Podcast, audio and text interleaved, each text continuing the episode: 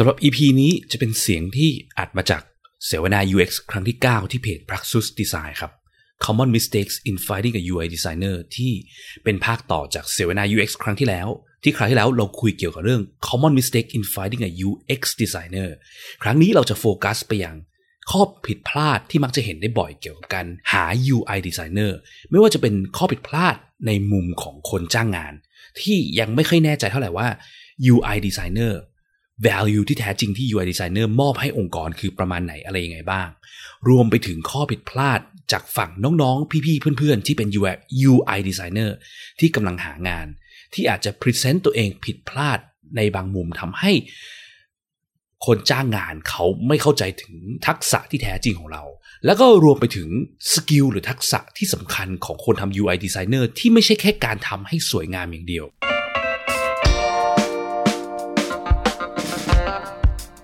ยินดีต้อนรับเข้าสู่ผักสดพอดแคสต์ รายการที่จะพูดถึงการพัฒนาโปรดักต์ให้ดีที่สุดสำหรับลูกค้าของคุณ เพื่อธุรกิจที่ยั่งยืนกว่าด้วยกระบวนการ user experience design และ research กับผม พิษพิจารณาลัตนาที่คุณ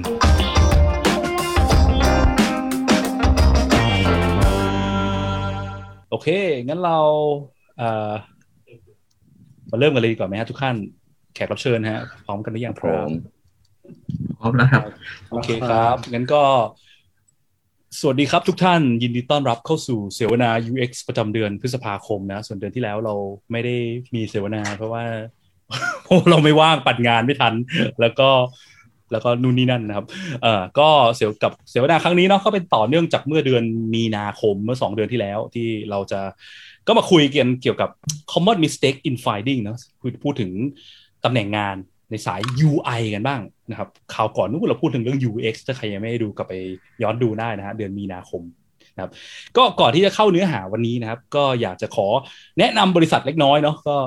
ท่านใดที่ดูอยู่แล้วยังไม่รู้ว่าเอ่อไลฟ์นี้มาจากที่ไหนนะครับ ก็มาจากบริษัทชื่อ Praxis Design นะครับ ก็เราเป็นบริษัททำ UX Consulting Agency ที่โฟกัสเป็นการช่วยพวกบริษัทลูกค้าเราต่างในการแก้ปัญหาด้าน user experience โดยการทำ user research การทำ usability testing การทำ design interaction design information design คือดีไซน์ที่ไม่ได้เน้นความสวยงาม แต่เน้นไปยังเรื่องการแก้ปัญหาการทำให้ทุกอย่างโครงสร้างข้อมูลต่างๆนามันใช้งานได้ง่าย แก้ปัญหาการใช้งานยาก เพื่อให้ user สามารถใช้ product ได้จริงนะครับ ซึ่งมันจะส่งผลให้ธุรกิจยั่งยืนกว่านะครับ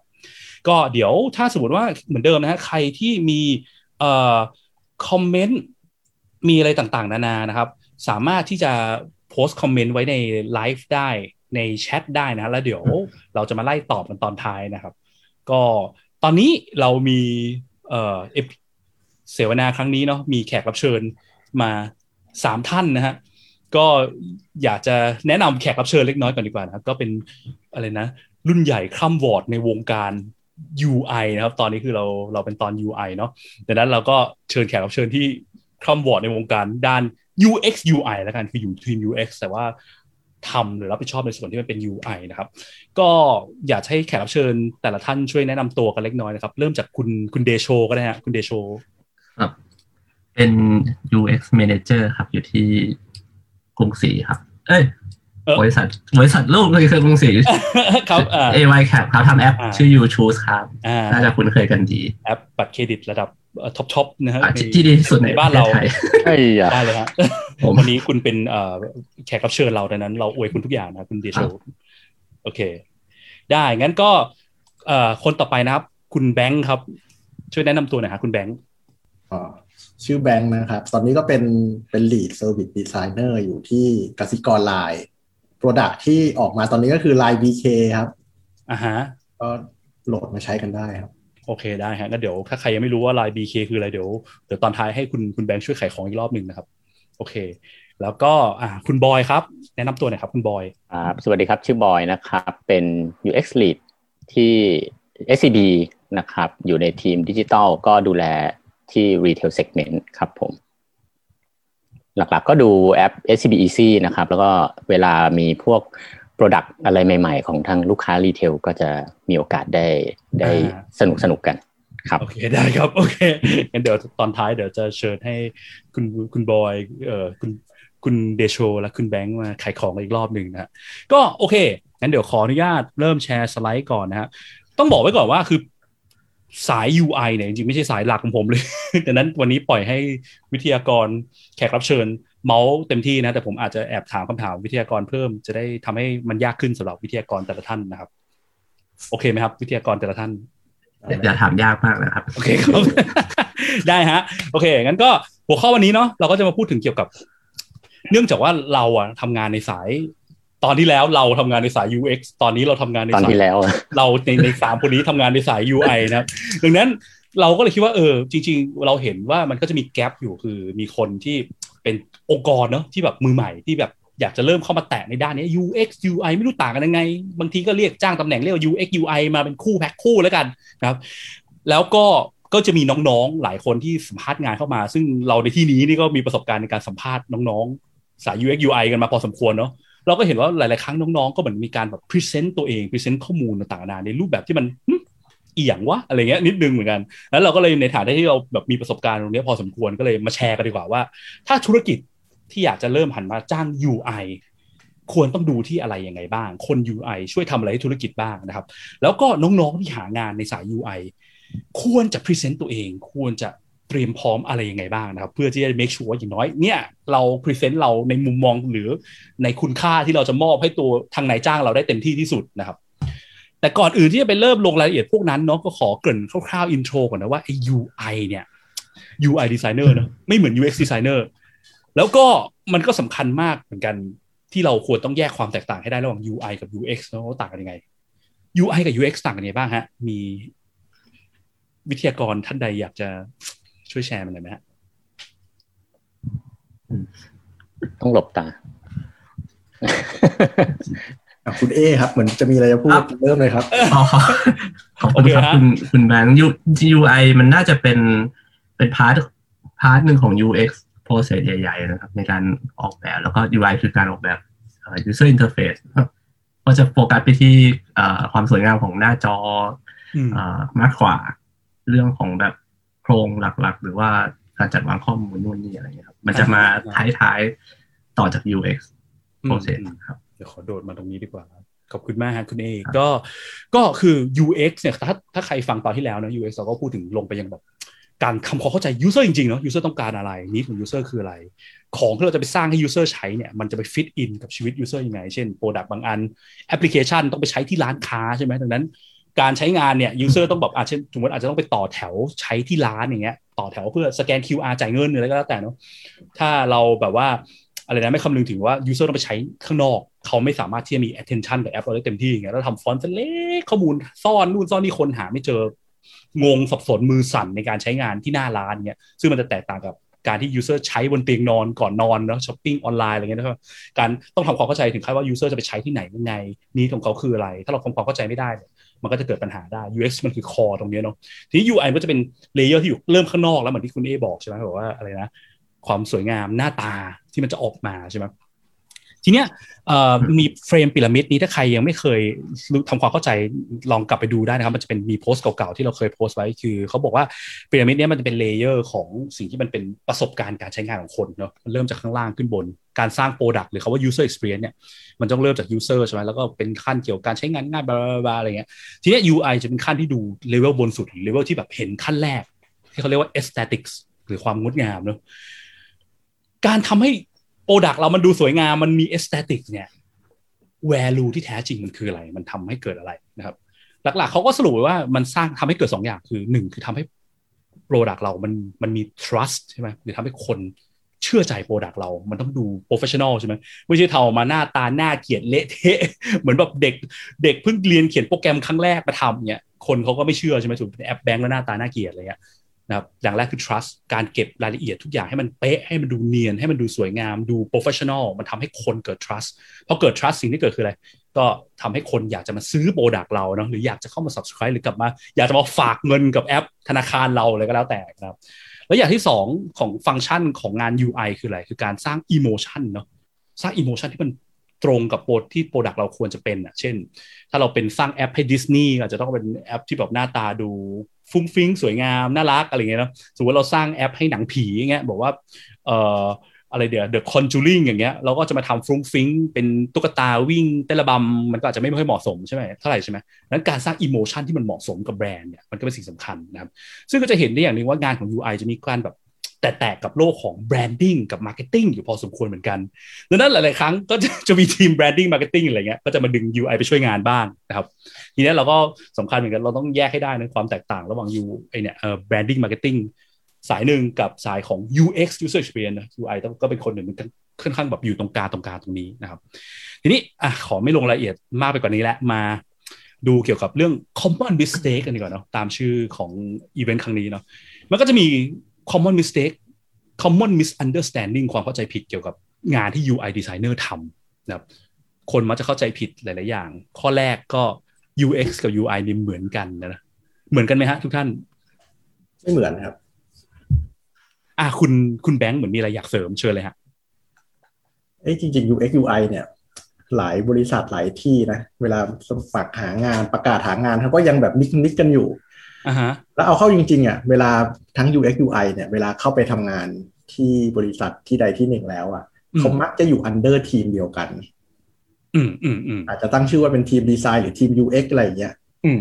พอทีนี้มันอยู่ไปอยู่อยู่ภายใต้ทีม UX อย่างเงี้ย ความคาดหวังของคนอื่น ๆ ในแผนก มันก็จะมีมาละ ก็มักจะน้องคนนี้เป็น UI แต่ก็จะพยายามใช้งาน UX หรือไม่บางทีก็กลับกันน้องคนนี้เป็น UX แต่ก็ไปใช้งาน UI มันก็จะแบบบิ๊กซัมเละเละเทะกันหมด อืมอืมอืมแล้วก็น้องคนหนึ่งทำทั้ง UX UI ไปเลยไม่ดีเหรอครับมันก็น่าจะประหยัดงบดีนะ จ้างคนเดียวทำได้หลายอย่างหรือเปล่าในแง่ความเป็นจริงอะคนเรามันไม่ค่อยมีใครแบบเก่งไปซะทุกอย่างหรอกมันจะต้องมีแบบ ความสามารถพิเศษเจาะจงไปด้านใดด้านหนึ่งอยู่แล้วเอาจริงๆนะอืมอืม เพราะว่าจริงๆ งานของ UX กับ UI มันใช้สกิลคนละด้านใช่ป่ะคนคนละละอย่างด้านเออ คนละเรียกว่าคนละทางอะไรดีกว่าอืมมันจะมีส่วนจุตัวดบรรผมมองจบว่ากันบ้างงาน UX มันมีความคล้าย UX ในส่วนที่เรียกว่า interaction design นะมันมีความคล้ายทาง depth มากกว่าด้วยซ้ำการคิดเป็นลอจิกการแบบว่าเนอะเหมือนการคิดอัลกอริทึมของการแบบ user เข้ามาเจอเคสอะไรบ้างเนี้ยออกไปทางนั้นมากกว่าส่วน UI ก็จะมีความแบบเป็นสายแบบศิลป์สายดีไซน์อย่างเงี้ยถ้าออกไปทางศิลป์ศิลป์มากกว่าอะไรเงี้ยแต่ก็ไม่ใช่ว่าไปทั้งศิลป์แบบ extreme นะก็ต้องต้องมีสิ่งที่มันแบบ เหมือนกันอยู่บางจุดบ้างเหมือนกันใช่ไหมโอเค แล้วถ้าบอกว่า UX UI ไม่เหมือนเนี้ยขอ definition คร่าวๆได้ไหมว่า UX UI หลัก ๆ เนี่ย ต่างกันยังไงบ้าง มีจุดที่ต่างกันตรงไหนอีกบ้าง มีใครอยากเสริมไหมคุณบอยมีอะไรอยากเสริมไหมอะ UX ผมว่าผมว่า UX UI ที่ที่คนอาจจะเข้าใจว่ามันมันมีความคล้ายหรือใกล้เคียงกันหรือเหมือนกันนะมันอาจจะเป็นเพราะมันเกิดคำนี้มาในเวลาไล่เลี่ยกัน มันเกิดมาด้วยกันอะไรอย่างเงี้ยขึ้นขึ้นต้นด้วยตัว U เหมือนกัน เออแล้วก็ทำให้คนแบบอาจจะแอดซูมไปเหมารวมไปนะครับอืมทีนี้อ่าถ้าเอาเป็นว่าความต่างของ ความต่างที่ชัดๆเลยในอย่างในองค์กรเอ่อ SCB เองละกัน มันก็เป็นเรื่องของโรความรับผิดชอบเอ่อในการเอ่อรับงานอะในในแต่ละส่วนเนี่ยมันต่างกันอืม อย่างถ้าเป็นเมื่อก่อนเนี่ยมันอาจจะคล้ายๆกับว่าต้องงานต้องผ่านทาง UX ก่อน แต่ไม่ได้หมายความว่า UI ไม่ไม่ได้มีส่วนร่วมนะครับผ่านมือ UX ก่อนแล้วก็ส่งต่อให้ UI เพื่อทำต่ออะไรอย่างเงี้ยฮะอืมมันอาจจะไม่ใช่ว่าจะต้องเป็นเอ่อเป็นคนเดียวกันครับ อืมอืม ก็ UX ก็เท่าที่เห็นบ่อยๆก็เป็นสายที่แบบลงไปทำรีเสิร์ชบ้างใช่ไหมไปทำความเข้าใจ user ว่า context การใช้งาน user เป็นไงนิดจริงของ user คืออะไรใช่ไหมอืมการวิเคราะห์นี้ให้แปลงเป็นแบบว่า information ก่อนแบบหน้าตาน่าเกลียดน่าเกลียดที่ทำที่เราเรียกว่า wireframe อืมที่แบบมันตัดเรื่องสีสันความสวยงามไว้ก่อน เราโฟกัสเรื่อง flow การใช้งานเรื่องการจัดวาง information ก่อนใช่ไหมแล้ว UI มาช่วยนำตรงนี้ไปทำให้มันสวยขึ้น ให้มันดู trust และมี emotion ที่ Emotion ตรงกับแบรนด์เราให้มากขึ้นใช่ไหมโอเค มี common misunderstanding ข้อ 2 บอกว่า UI คือสวยๆไว้ก่อนเลย คนไหนเนี่ยงานสวยเนรมิตได้สวยแปลว่าคนนั้นนะเป็น UI ที่เก่ง มีความเห็นยังไงกันบ้างครับ ทุกท่าน ทุกท่านไม่เห็นด้วยไม่ได้นะ ทุกท่านเป็นคนช่วยผมลิสต์มาในตรงนี้เอออันนี้อันนี้ขอเสริมข้อสองแล้วกันครับ จริงได้ครับๆเออจริงอยู่ไอไอเรื่องความสวยงามมันก็เป็นสิ่งที่มันดึงดูดคนให้ให้เข้าอยาก มาอยากลองใช้ตัว product อ่าฮะนะแต่จริงๆมันต้องไปพร้อมกันกับเรื่องเอ่อมันตอบ need ที่พี่พูดไปตอนแรกด้วยหรือเปล่าครับ แล้วก็อืมในมุมของว่าไอไอ UI เนี่ยมันจจริง ๆ แล้วมันไม่ใช่แค่ มันไม่ใช่กราฟิก มันไม่ใช่ทำให้คนมาดู แต่จริงๆมันทำให้คนมาใช้ด้วยอะครับ มันจะมีส่วนเนี้ย พอสวยอย่างเดียวมันอาจจะไม่ไม่ได้ทำให้ใช้ง่าย จริง ๆ มันน่าจะต้อง follow ด้วยว่าเอ่อตัวไอ้ไอ้ความสวยงาม กับการใช้งานเนี่ยมันน่าจะต้องไปคู่กัน อืมอืมมากกว่าเพราะว่าไม่ใช่สวยอย่างเดียวบางคนคิดว่าหน้าที่ทำให้ใช้ง่ายเนี่ยเป็นของ UX อย่างเดียวใช่ไหมจริงๆไม่ใช่ใช่ไหมคือ UI เอาด้วยเอางาน UX ไปสานต่อเนี่ยก็มีโอกาสทำให้ใช้ยากขึ้นได้ใช่พวกcomponent แปลกๆหรืออะไรประหลาดไปคิดอะไรแปลกๆมาใช่ไหมอืมอืมครับโอเค แล้วก็แล้วอย่างข้อสามนะครับที่บอกว่า UI เนี่ยก็คือแบบคือเหมือน web designer สมัยก่อนเนี่ยหรือ graphic designer ใช่ไหมแค่เปลี่ยนตำแหน่งให้มันดูเท่ขึ้นอะไรอย่างเงี้ยใช่ไหม ใช่ไหมฮะอันนี้ ไม่นะเอาจริง graphic designer กับเว็บ web designer นี่มันก็ก็คนละเรื่องกันแล้วนะแต่คำว่า web designer เนี่ยมันค่อนข้างจะแบบใกล้คำว่า UI ดีไซน์มากกว่าอือหือพวก graphic designer มันก็จะมีแยกไปอีกหลายแบบเนาะพวกถนัดสิ่งพิมพ์ ถนัดดิจิตอลหรือเป็นพวก retouch รูปพวกนี้เราก็เรียกเหมารวมว่า graphic designer อืมแต่งานเขาทำ cross กันไม่ได้อะเอาเข้าจริง อืม เพราะมันแค่เป็นสึกเหมือน skill เรียกว่าดีไซเนอร์เหมือนกันทำให้ของสวยเหมือนกันใช่แต่ก็ไม่ได้เหมือนกันขนาดนั้นทีเดียวใช่ไหมมันก็ต้องมีรายละเอียดข้างในที่ต่างกัน แล้วแล้วคิดไงกับการที่แบบว่า เอ้ยเนี่ย บริษัทเรามีเว็บหรือ graphic designer เก่าอยู่แล้วเอามาทำ UI ก็ได้ สมมติว่าบริษัทเราจะสร้างแอปพลิเคชันตัวแรกของบริษัท หรือทำเว็บไซต์เวอร์ชันใหม่เนี่ยนี่ไงมีคนกราฟิกอยู่เอาคนกราฟิกมาทำดีกว่าได้ไหมฮะ ได้ไหม ก็ เคยเจอประสบการณ์อะไรอย่างนี้กันไหมเคยโดนด้วยซ้ำไปมั้งอุ้ยเคยโดนจับเอาไปใช่ไหมเล่าให้ฟังหน่อยได้ไหมคุณบอยไม่หรอกผมว่ามันมันเป็นมันเป็น mindset ละกันว่าแบบเอาก็คนที่ทำ web designer มันก็เหมือน มันก็คือ interface เนาะเว็บมันก็คือ interface แบบหนึ่งโดยที่เขาอาจจะไม่ได้คิดว่ามันแบบ UI มันจะต้องเป็นยังไงล่ะเขาก็รู้ว่ามันแบบ มันก็ user interface อะมันก็คือหน้าจอเว็บดีไซเนอหน้าจอก็ทำเออก็ทำเรื่องของ user interface เหมือนกันก็น่าจะเอามาทำได้อะไรเงี้ยอ่าฮะโดยที่มันในฐานะคนทำ web designer เองสมมุตินะ เอาตัวเองเมื่อก่อนละกัน เราก็เป็น web designer มา เราก็คิดว่าการทำ UI เนี่ย มันก็ไม่น่าจะต่างกัน มันก็คืออืมมาออกแบบ interface ในรูปแบบหนึ่งอย่างเช่น ถ้ามันจะเป็น UI ของเว็บ มันก็คือ web design นั่นแหละ แต่ถ้ามันจะเป็น UI ของแอป มันก็คืออาจจะต้องมาปรับให้ เราจะต้องมีความเข้าใจว่า mobile app หรือหรือแท็บเล็ตแอปเนี้ยมันมันจะต้องมีเขาเรียกอะไรมีโครงสร้างหรือมีมีหลักการของมันยังไงที่มันแตกต่างจากเว็บบ้างอะไรอย่างเงี้ยฮะอืมอืมอืมถามว่าทำได้ไหมผมว่ามันทำได้ แต่จะทำได้ดีหรือเปล่าเนี่ย อาจจะถือว่าอีกเรื่องหนึ่งเลย ครับอืมมันเหมือนมันมีสิ่งที่มันต้องคิดเยอะกว่าแค่การ อุ้ยเนี่ยทำให้มันสวยก็จบจบๆไปใช่ไหมทำทำหน้าจอให้ครบแต่ละหน้าสวยๆก็พอใช่ไหมใช่อย่างเรื่องที่เมื่อกี้เอ่อมีบอกว่าอะไรนะ เรื่องการใช้งานง่ายก็สำคัญใช่ไหมเพราะบางรายละเอียดเนี่ย เช่นการออกแบบไอ้ปุ่มอย่างนี้ใช่ไหม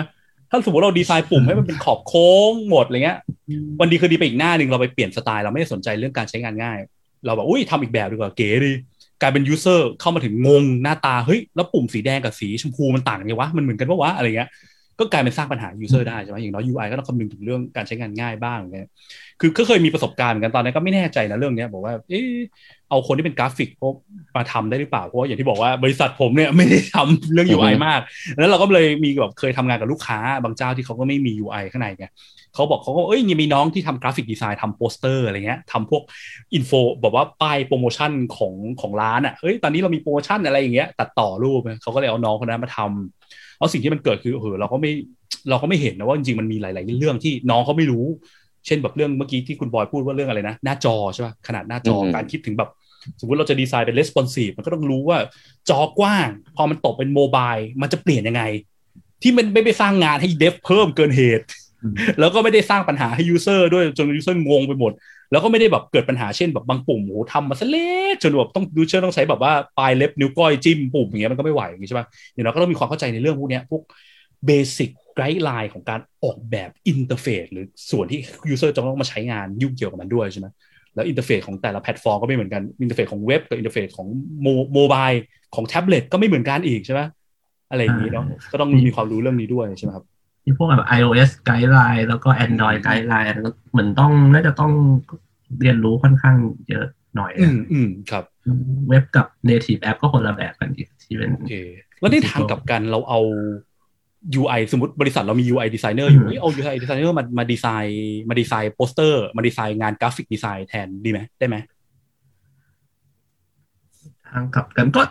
ก็อาจจะได้ถ้าถ้าคนนั้นอาจจะมี background ก่อนหน้าเนี้ยเป็น เป็นดีไซเนอร์แบบกราฟิกมาก่อน แต่ว่าถ้าถ้าถามว่าให้ให้เขาเอามาทำอย่างเงี้ย ผมว่าถ้ามันมีครั้งแรกแล้ว แล้วมันมีต่อต่อไปอะมันก็อาจจะไม่ใช่ role แบบ responsibility ที่เขาควรจะมาทำอืม partนี้ตลอดนะครับ เพราะเขาก็มีงานที่ส่วน UI design เนี่ยที่ต้องทำซึ่งผมคิดว่ามันก็คงจะเยอะประมาณหนึ่งอยู่แล้วอืมครับส่วนแบนเนอร์อะไรอย่างเงี้ยอาจจะเป็น part ของกราฟิกหรือคนที่เกี่ยวข้องกับ marketing อ่ามมากกว่าที่จะมาช่วยครับ เฮ้ยจริงๆผมว่ามันก็มีบางอย่างที่คน UI ก็อาจจะไม่รู้ทำไม่เป็นเหมือนกันก็ได้ใช่ไหมเช่นเรื่องปริ้นอย่างเงี้ยสมมติให้จับคน UI ไปดีไซน์โปสเตอร์ที่ต้องไปปริ้นแปะแปะหน้าออฟฟิศอะไรเงี้ยใช่บางทีส่งไฟล์พวกนี้ไปลงพิมพ์ไม่รับเลยนะถ้าไม่ถ้าไม่ถ้าไม่รู้เรื่องก็ต้องมีความรู้พื้นฐานเรื่องสีให้ UI ใช่ไหม designer ทำเดี๋ยวส่งเป็น PNG ไป ส่งเป็นเออส่งเป็นไฟล์แล้ว PNG มันมันมันเกิดมันจะเกิดปัญหาอะไรนะถ้าส่งไป สำหรับบางคนที่ไม่เคยแน่ใจเอ๊ะ PNG คืออะไรนะอะไรเงี้ยสำหรับน้องๆมือใหม่ มันก็อาจจะไม่ตรงขนาดกับที่เขาจะเอาไปใช้พิมพ์อืมอะไรอย่างนี้มากกว่าหรือสีมันก็อาจจะเพี้ยนได้อะไรอย่างเงี้ยใช่ไหมความละเอียดก็ต้องมีความเข้าใจเกี่ยวกับเรื่องปริ้นเหมือนกันคือแต่ละแต่ละดีไซเนอร์ของแต่ละแต่ละเรื่องอะมันก็ต้องมีแบบว่า specific knowledge ของเรื่องนั้นๆ ที่มันแตกต่างกันใช่ไหมครับถ้าอาจจะทำได้แต่ว่าไม่ ไม่ไม่ใช่ว่าจะแบบกระโดดไปกระโดดมาแล้วบอกสองอย่างได้เต็มที่อะไรเงี้ยนะครับอืมคือใช่คือถ้างานเราน้อยเรายังเป็นบริษัทเล็กมีเว็บไซต์แบบบ้านๆฟังก์ชันไม่เยอะเงี้ยก็ยังโอเคนะแบบแลกแลก trade กันได้ แต่ถ้าเกิดงานเริ่มใหญ่แล้วเช่นสมมติว่าเนี่ยเป็นแบบอะไรนะอีคอมเมิร์ซเจ้าใหญ่ที่ที่มี user วันละวันละล้านคนอย่างเงี้ยจะให้ UI designer ไปทำโปสเตอร์ด้วยไปทำอะไรนะโปรโมชั่น banner ด้วยแล้วก็โดดกลับมาทำ UI เว็บด้วยอย่างเงี้ยผมว่าบางทีมันก็ มันก็ต้องมีสิ่งที่เขาดูเยอะเรียนรู้เยอะนะแล้วมันอาจจะแบบหลุดได้เยอะเหมือนกันเนาะใช่โอเคไม่ได้งั้นขอไปต่อนะฮะ มาดูเรื่องต่อไปดีกว่ามาสำหรับธุรกิจเนาะองค์กรไหนที่แบบเป็นมือใหม่ อยากจะเริ่มจ้างคราวที่แล้วเราพูดเรื่องจ้าง UX ไปตอนนี้พูดเรื่องจ้าง UI บ้างดีกว่าถ้าถ้าธุรกิจอยากจะจ้าง UI เนี่ยควรดูที่ไหนดี เมื่อกี้เราบอกแล้วว่า common misunderstanding คือ โอ้ยอยากจ้าง UI สักคนหนึ่งดูคนงานสวยๆไปก่อน แล้วถ้าเกิด อะ อย่าดูแค่งาน แค่งานสวย อย่าดูแค่ความสวย แล้วควรดูอะไรบ้างนะครับ ธุรกิจ แล้วจะรู้ได้ไงว่า UI คนไหนที่มีทักษะเหล่านั้นที่ควรต้องดูเพิ่มนอกเหนือจากงานสวยนะครับ ก็เรามีสรุปสรุปกันมาเนาะก็จะมีแบ่งเป็น skill เนาะแล้วก็ความรู้ที่เขาต้องมีใช่ไหม ความรู้คือแบบอะอย่างเมื่อกี้ที่บอกใช่ไหมเรื่องเว็บเรื่องอะไรเรื่องแพลตฟอร์ม แล้วก็ทำ responsive ต้องมีความรู้เรื่องการปรับไซส์ปรับนู่นปรับนี่ใช่ไหมเรื่อง skill เรื่อง skill ที่ติดตัวดีกว่าคือส่วนตัวเราก็มองว่ามันเหมือนกับ soft skill เนาะทักษะทางด้าน ความนิ่มไม่ใช่ แปลภาษาไทยแล้วอะไร soft skill ทักษะที่แบบไม่ได้เกี่ยวข้องกับงานด้านนั้นโดยตรง แต่เป็นทักษะที่อยู่ติดตัวเขาอะค่อนข้างสำคัญเยอะเนอะคล้ายๆกับ UX เหมือนกันใช่ไหมก็เรามีแบ่งเป็นสี่ดง ดงเรื่อง sense ดงเรื่อง mindset เรื่อง organize หรือ simplification แล้วก็ดงเรื่องการสื่อสารหรือ commu เนาะมาดูเรื่องดงเรื่อง sense ก่อนดีกว่าอะข้อแรกละต้องคนที่เป็น UI อย่างน้อยต้องมี sense of aesthetic ต้องมี sense เรื่องความสวยงาม ประมาณไหนบ้างครับ มีใครอยากแชร์บ้างพี่แบงค์ก่อนไหมเฮ้ยเอ้ยเรื่องความสวยงามเหรอ เรื่องเซนส์เหรอ ใช่อืม ขออนุญาตเสริมแล้วกันครับ โอเค คุณบอยก่อนแล้วกัน คุณบอยแย่งคุณคุณเสริมเลยครับ จะได้เดทแอร์จะได้น้อยๆหน่อยอะโอเคครับคือจริง ๆ ต้องบอกว่าเรื่องเรื่องเซนส์ของความสวยงามเนี่ยมันมันต้องสั่งสมมา มันสั่งสมมาจากตั้งแต่เด็กแหละ ผมก็ไม่รู้หรอกว่าแต่ละคนจะสั่งสมมาด้วยวิธีไหนบ้าง แต่ว่ามันถามว่ามันสอนกันได้ไหมมัน มันอาจจะเรียกว่าสอนกันไม่ได้ด้วยก็ได้มันขึ้นอยู่กับว่าประสบการณ์เคยเห็นเคยเคยสัมผัสอะไรมาอืมอย่างยกตัวอย่างเช่น ผมมีเคยทำงานกับคนที่ไม่ใช่สายทางด้านดีไซน์อืมแต่เขาจะมีเซนส์ทางความสวยงาม เขาก็ช่วยแบบช่วยประเมินช่วยตัดสินใจได้อะไรเงี้ยว่าเอ้ยแบบไหนสวยแบบไหนดี ในขณะเดียวกันถ้าสมมติเป็นดีไซเนอร์ที่ที่อาจจะเอ่อทำงานดีไซน์ได้ แต่พอเขาดีไซน์ออกมาปุ๊บเราเห็นแล้วเราจะรู้สึกเลยว่าเซนส์ไม่ได้อะไรเงี้ย หรืออย่างอย่างที่คุณพิษพูดตอนแรกเนอะสร้าง trust สร้าง emotion แต่งานดีไซน์เนี่ย มันไม่ตอบเซนส์พวกนั้นอะไม่ตอบอืมอืมมันไม่ได้เกิด trust ที่ตรงกับที่เราต้องการหรือ emotion ที่ตรงกับที่เราต้องการอืมเป็นต้นครับ เพราะว่าอิโมชันมันก็มีหลัก คือผมว่าเซนส์เนี่ยมันก็มีสไตล์ของมันด้วยใช่ไหมคืออย่างแบบสมมติอะถ้าเราจะเป็นแบบทำงานในบริษัทฟินเทคอะไรเงี้ย emotion ที่ไม่ต้องสื่อก็คือความอะไรความทันสมัย แล้วยุคนี้มันไม่ใช่ทันสมัยเดียวมันต้องทันสมัยแบบ friendly ใช่ไหมแบบนึกถึง Google อะไรเงี้ยเฟซแอปเปิลอะไรเงี้ยใช่ไหมคือแบบมีความแบบการ์ตูนแบบ flat design สมมติว่าคนเนี้ยเขา develop sense แต่ sense ในแง่แบบหรูหราฟู่ฟ้าแนวสไตล์แบบหลุยส์อืมวิกตอเรียนอะไรเงี้ยใส่พวกจวักโค้ง curve เยอะๆเข้าไปใน UI เงี้ยบางทีมันอาจจะไม่ค่อยเหมาะสมเท่าไหร่ใช่ไหมคือครับเซนส์ที่เหมาะสมกับกับกับเอ่อ กับงานที่เราทำมันก็สำคัญเนาะเรียกว่าซึ่งอะไรจริงๆผมว่า มันต้องมีการละเทศะด้วยมั้งการลาเทศะของเซนส์เออการละเทคือศะจริงๆ ผมว่าคือเซนส์มันก็เป็นสิ่งที่แบบพวกโรงเรียนดีไซน์สกูลเขาก็จะเทรนในเรื่องนี้ขึ้นมาระดับหนึ่งใช่ไหมอย่างน้อยมันก็มี principle ของมันใช่ไหมครับคนที่เรียนดีไซน์สกูลนะช่วยแชร์นะฮะได้แก่คุณเอใช่ไหมครับครับใช่ครับก็น่าจะเรียนทุกคนใช่ใช่ครับ เรียนเรียนดีไซน์สกูลจบมาจากซานฟรานซิสโกนะคุณเด้ไม่ไม่ใช่เรื่องฉากหลังของปลอมอ๋อครับก็เออก็ก็ ก็อย่างที่พี่พี่เขากล่าวมานะครับ เรื่องมันก็เป็นเบสิกเลยครับ ทั้งเรื่องแบบโฟกัสฟีเรื่องการใช้สีเรื่อง emotion เรื่องคอนเท็กซ์ของงานที่จะออกแบบเบสซิ่งอะไรให้นะให้ไปใช่ให้ไปกับอืมเอ่อดีไซน์ให้ตรงกับคอนเท็กซ์ของของตัว Product ด้วยประมาณนี้ครับ ซึ่งพวกสิ่งเหล่านี้ครับ ผมว่ามันเอ่อสามารถเห็นได้จากตั้งแต่ตอนที่เริ่มเริ่มสัมภาษณ์งานก่อนเลยครับ ก่อนที่จะมาถึงลงมือทำด้วยกันด้วยซ้ำแบบบางทีไปดูพอร์ต น้องๆเขาก่อน ซึ่งจริง ๆ แล้วอาจจะไม่ต้องจบดีไซน์โดยตรงขนาดนั้น แต่เรื่องเซนส์อะอย่างอย่างที่พูดมามันมันเป็นเรื่องของการสะสมมันตกตะกอนมานะบางคนเขามีความแบบ เอ่อ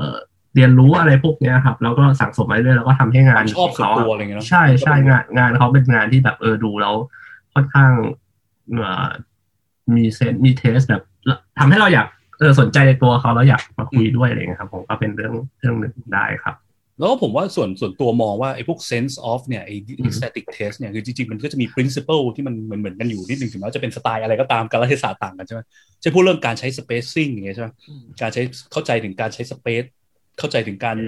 อะไรนะ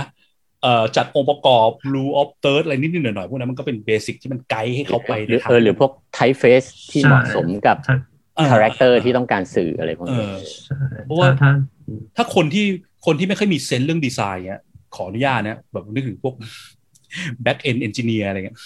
หรือว่าไม่ได้ว่าทุกคนนะ แต่หมายถึงว่า engineer คือแบบคือน่าจะหลาย ๆ คนที่เคยทำงานกับ engineer ที่แบบ engineer engineer เนี่ยน่าจะเคยเจอปัญหานี้ผมเคยเจอแบบ คือเราแบบพอเปลี่ยนแล้วเนี่ยมีการจิ้มสีเขียวที่โอ้โหวิเคราะห์มาอย่างดี เป็นเขียวที่ดู friendly ออกแนวพาอะไรนะพาสเทลเขามาถึงเขาไปจิ้มเขียวแบบ lime green ที่อยู่แบบบนสุดของ PowerPoint อะแล้วเขาบอกเนี่ยเขียวเดียวกันไม่เห็นต่างกันตรงไหนแล้วก็เขียวเหมือนกันนี่อะไรเงี้ย มันก็เป็นสิ่งที่แบบเราก็จะแบบอืม ก็จะมีอย่างนี้อยู่เหมือนกันเนอะซึ่งคนบางคนถ้าเขาไม่ได้ชอบเรื่องนี้เขาไม่ได้สนใจจริงอืมเขาอาจจะไม่ได้ develop เรื่อง sense นี้มาตั้งแต่แรก มันก็เป็นสิ่งที่ที่ที่ที่ที่ก็เห็นได้ไม่ยากนะแต่ว่ามันก็เป็นสิ่งสำคัญนะแต่เป็นสิ่งแรก ที่ยกมาเป็นสิ่งแรกเพราะว่ามันมันเห็นได้ง่ายใช่ไหมครับ ครับ ข้อต่อไปดีกว่า attention to detail เนอะสนใจเกี่ยวกับพวกรายละเอียดปลีกย่อยเล็ก ๆ น้อยๆสำคัญไงบ้างฮะ นี้พวกนี้เราเรียกว่าอะไรเรียกเราในวงการจะเรียกมีคำเรียกว่าพวก pixel perfect อย่างนั้นป่ะคุณเอ self perfect เออใช่ครับ ภาษาอังกฤษมันมีคาว่าอะไรนะ an anal retentive อะไรครับ มันเป็นคำเออแบบมันเป็นแบบแบบเหมือนครับหลักจิตวิทยาเด็กประเภทหนึ่งที่บอกผู้ที่แบบชอบย้ำคิดย้ำทำนิดนึงอะยอบชอบดูชอบแบบ pay attention กับรายละเอียดเล็กๆน้อยอืมๆบางทีเขาเรียก OCD นิดๆอะไรอย่างๆเงี้ยครันะบเออ มันก็สำคัญมากเหมือนกันใช่ไหม ใช่ คือถ้าเกิดพวกแบบที่เราเรียกว่า pixel perfect พวกเนี้ยดูจากงานเขานี่คือแบบ โอ้โห จะเป๊ะทุกอย่างไม่มีเหลื่อม ไม่มีเอียงไม่มีเบี้ยว แบบสไลด์เนี่ยไม่มีอะครับมันอ่าใช่เออ นี่คือตัวอย่างนี่คือตัวอย่างคือตัวอ๋ออันนี้ อันนี้คือคนตัวอย่างคน UX ที่ไม่มี sense of design ทำ อ่าพวก space ไว้ space แต่ละอย่างความเท่ากันตลอดอะไรอย่างงี้ใช่ไหมใช่เรื่องอ่าซึ่งจะจริงๆตรงหลักมัน consistency ด้วยครับเนี่ยอืมคือคือผมว่างาน UI อะเรื่อง attention to detail มันแอบสำคัญกว่างาน graphic design ในส่วนตัวมองอืมเพราะว่าอะไรเพราะ UI หลาย ๆ โดยเฉพาะเฉพาะทุกวันนี้ UI มันมักจะเป็นเป็นการดีไซน์ใน mobile ใช่ไหมเพราะ mobile มันแปลว่าแปลว่า space มันเล็กพอมันเล็กแล้ว user ก็หน้าอยู่ใกล้จอเบอร์นั้นอะอืม ดังนั้นการที่มีอะไรบางอย่างหลุดอะมันจะเห็นได้ง่าย แล้วบางทีมันหลุดแล้วมันทำให้เกิดปัญหาการใช้งานคนเข้าใจผิดอะไรอย่างเงี้ยใช่ไหมเกิดได้บ่อยเออแล้วบางทีเป็นเรื่องเราต้องทำงานกับพวก developer ด้วยอืมพวก developer อะไรเงี้ยเวลาเขาเอางานที่เราแบบ hand off จากพวก UI ไปทำอย่างเงี้ยอืมคือทุกอย่างมันต้องเป๊ะๆต้องเป็น grid ต้องกี่พิกเซลอะไรห่างเท่าไหร่ของเขาต้องเป๊ะเพราะเขาต้องไปเขียน coding ไงอ่ามันไม่เหมือนงานปริ้นที่บางทีแบบเอ๊ะขยับนิดขยับหน่อยเฉียงนิดเฉียงหน่อยได้ อืมอืมเพราะงานปริ้นคือคือระยะห่างระหว่างตัวงานดีไซน์กับ User audienceคนดูอะมันมันมันมี space ที่ไกลกว่ากันเยอะใช่ไหมแต่งาน UI ที่โหจ้องต่อหน้าทั้งวัน แล้วงานมันเยอะด้วยคือแบบว่า สมมติว่าดีไซน์แอปแอปหนึ่งเนี่ยอุ้ยแอปแอปเดียวอาจจะต้อง design screen ทั้งหมดแบบสองร้อยสกรีนอะไรเงี้ยก็เป็นไปได้ใช่ไหมกดทีหนึ่งมีนู่นเปลี่ยนนี่เปลี่ยนนั่นเปลี่ยนถ้าหลุดมีหลุดบ้างบางทีอะมันเกิดความงงได้ง่าย มันมีช็อตมันมีซีรีส์อะไรที่มันแบบเยอะอะที่มันมาในที่เล็ก ๆ แค่เนี้ยเนาะ อืมมันเลยทำให้เสริมด้วยครับใช้ดู detail สำคัญไอ้ตรง attention to detail ไม่ใช่แค่ ระหว่างดีไซเนอร์กับเอ่อเอ่อคนที่เป็น user ครับ ระหว่างเลือกเป็นดีไซเนอร์กับคนในทีมด้วยครับ เช่น อย่างที่อ่าพี่แบงค์บอกว่า hand off ไปให้ developer อย่างเงี้ยครับ แล้วอืมบางทีเขาทำกลับมา เราก็ต้องเช็คอีกทีว่ามันเอ่อ quality มันได้ไหมมันตรงไหมด้วยครับอืมปกติบางทีเอ่อ developer เขาจะไม่เห็นความต่างว่ามันแบบมันห่างกันเท่านี้ตรงไหนอะไรยังไง แต่ว่าดีไซเนอร์ที่ดีก็น่าจะ ต้องสังเกตตรงเนี้ยครับว่าสิ่งที่ทำไปแล้วตรงกับงานที่เราเอ่อดีไซน์ไปหรือเปล่าด้วยครับ อันนี้จริงเหมือนกันเพราะว่าพอพอพูดถึงเรื่องการดีกว่า developer การที่แบบ pay attention เนอะดีไซเนอร์แบบไม่ใช่แบบโยนโยนโยนของให้มันเสร็จไปอย่างเงี้ยเพราะหลาย ๆ ครั้งคือเวลาที่ developer เขาเอางานดีไซน์ไปเขียนโปรแกรมเนี่ยเขาจะจิ้มลงไปยังโค้ดเลยใช่ไหมไปดู space ตรงนี้กี่พิกเซลกี่พิกเซลบางทีแบบเฮ้ยพิกเออ space ระหว่างบรรทัดมันเป็นแบบสิบพิกเซลสิบพิกเซลอยู่ดีมาบรรทัดนี้เป็นสิบสองพิกเซลเนี่ยเขาก็ถามว่ามันมีเหตุผลอะไรไหมที่มันเป็นสิบสองพิกเซล ถ้าเกิดจากดีไซเนอร์อ๋อเปล่าแค่เลื่อนเลื่อนลากลากลากแล้วเลื่อนเขาก็จะแบบต้องมานั่งเสียเวลาคุยกันนานนั้นถ้าเกิดแบบเล็กๆน้อยๆแล้วดีไซเนอร์แบบหละหลวมปล่อยทุกนั้นเนี่ยกับเบี้ยวนี่กับเบี้ยวปุ่มเหมือนกันเดะแต่ทำไมอันนึงสีเพี้ยนอันนั้น space เพี้ยนกลายเป็นไปเพิ่มงานให้ developer งงเขาอีกเหมือนกันใช่ไหมมันก็มันก็เลยสำคัญแต่เพราะมันเกี่ยวข้องกับการ communicate กันในทีมเนาะซึ่งไอ attention to detail นี่ผมว่ามันก็ดูจากไหนได้บ้างก็ดูจาก ดูจาก portfolio ดูจากงานที่เขาส่งมาหรือดูจากวิธีเขียนเนี่ยเขาก็น่าจะพอได้เนาะ ใช่ไหมได้อยู่ครับได้ครับ มาข้อต่อไปดีกว่ามาดูเรื่อง mindset นะ สิ่งที่มันอยู่ภายในของตัวคนนะมีข้อ 3 user centered mindset อันนี้คล้ายๆ กับคราวที่แล้วเลยที่เราคุยเรื่อง UI เอ้ย UX designer เนาะ UI designer ทำไมต้องมี user centered mindset อะทำไมต้องสนใจ user เป็นหลักก่อนอืมเพราะท้ายที่สุดแล้วทุกคนเราก็ต้องทำออกแบบไอ้สิ่งเนี้ยให้กับ คนที่เป็นยูเซอร์ใช้อะครับ ไม่ได้แค่แบบเรามาใช้เอง หรือว่าทำให้มันสวยอย่างที่พี่พิดกล่าวตอนแรกนะครับ ผมว่าไอ้ตัวเนี้ยไอ้ user center mindset เนี่ยมันก็ควรจะมีจริงๆแล้วทั้งทีมด้วยซ้ำครับ ในการในการ develop product อย่างใดอย่างหนึ่งออกมาครับพอมีตัวอย่างไหมครับแบบว่าดีไซน์ UI designer ที่แบบไม่ค่อยไม่ค่อย user center mindset เท่าไหร่เป็นยังไงบ้างอะที่เคยเจอกันมา อาจจะไม่ได้สั่งสั่งแก้งานแล้วก็แบบ ไม่แก้ก็ชอบอย่างเงี้ย ฉันชอบแบบเนี้ยเฮ้ยสไตล์เนี้ยแหละ มันกำลังมา มันอินเทรนด์เออ ก็เป็นสวยอะทำไมไอ้ตรงปุ่มแบบเนี้ยหน้าตายอย่างเงี้ยทำไมปุ่มไม่สีนี้ล่ะเอาก็ทำไมอะ ก็มันสวยอะครับ อะไรอย่างเงี้ยอืมไม่ได้มีเหตุผลรองรับจากการใช้งานของ user หรือหรือว่า data จาก user หรือว่าอะอย่างน้อยไปอ่านบทความในเน็ต แล้วเขาบอกว่าแบบเนี้ยมันช่วยให้ใช้งานง่ายอืมอะไรเงี้ยมีคำว่า user นะไม่ได้มีคำแนะนำจะมีคำว่าก็ฉันชอบอะไรเงี้ยใช่ไหม ใช่ เป็น opinion based มากกว่า opinion ของฉันเองนะครับอืมโอเคไม่ว่าข้อต่อไปเนาะก็จะมีเรื่อง culture fit ใช่ไหม culture fit ขึ้นอยู่กับองค์กรเหมือนกันใช่ไหมคือมันเหมือนกับว่า คนคนหนึ่งอะถ้าองค์เราไปสมัครงานที่หนึ่งแล้วเขาไม่รับเรา มันไม่ได้แปลว่าเราแย่เสมอใช่ไหมไม่ได้แปลว่า skill เราไม่ดี เราอาจจะไม่ได้เหมาะกับ culture ที่นั่นก็ได้ใช่ไหมเพราะว่าคือคือแล้วมันก็ไม่ใช่เรื่องผิดด้วยคือคนแต่ละคนมันมีองค์กรแต่ละที่มันมี culture ที่มันแตกต่างกัน ที่ต้องเอาเรื่อง culture ขึ้นมาพูดถึงตรงนี้เพราะว่าอะไรเพราะว่ามันเหมือนกับว่าอย่างที่บอกงาน UI design มันมี detail เยอะใช่ไหมครับพอมันมีดีเทลเยอะปุ๊บมันต้องมีการสื่อสารกับทีมเยอะ ต้องมีการดีลกับทีมเยอะ พอดีลกับทีมเยอะยิ่งดีลเยอะยิ่งสื่อสารเยอะมันแปลว่าอะไรมันแปลว่าเรื่อง culture มันจะส่งผลมากใช่ไหมสมมติเราไปอยู่กับทีมที่มันไม่เหมาะกับเราอะไรเงี้ยหรือที่เรารู้สึกอึดอัดเครียดไม่กล้าพูดอะไรอะ มันก็จะกลายเป็นปัญหาได้ใช่ไหมในที่นี้มีใครอยากแชร์เรื่อง culture อะไรบ้างไหมคุณบอยบ้างไหมเออ สำหรับสำหรับผมว่าผมอาจจะมองเป็นเป็นเขาเรียกอะไรอะเป็น culture แบบกลุ่มเล็กละกันก็คือหมายถึงแบบใน UX เราเอง แต่ว่าเอาภาพรวมแหละ เราต้องการคนที่แบบเข้ากับองค์กร SCB เราได้ แต่พอมามองภาพเล็กเนี่ยมันอาจจะเป็นไปได้ว่าเเขาอาจจะเก่งโดดเด่น แต่เขาเป็นคนที่อาจจะตรงไปตรงมามากเกินไป แล้วทำให้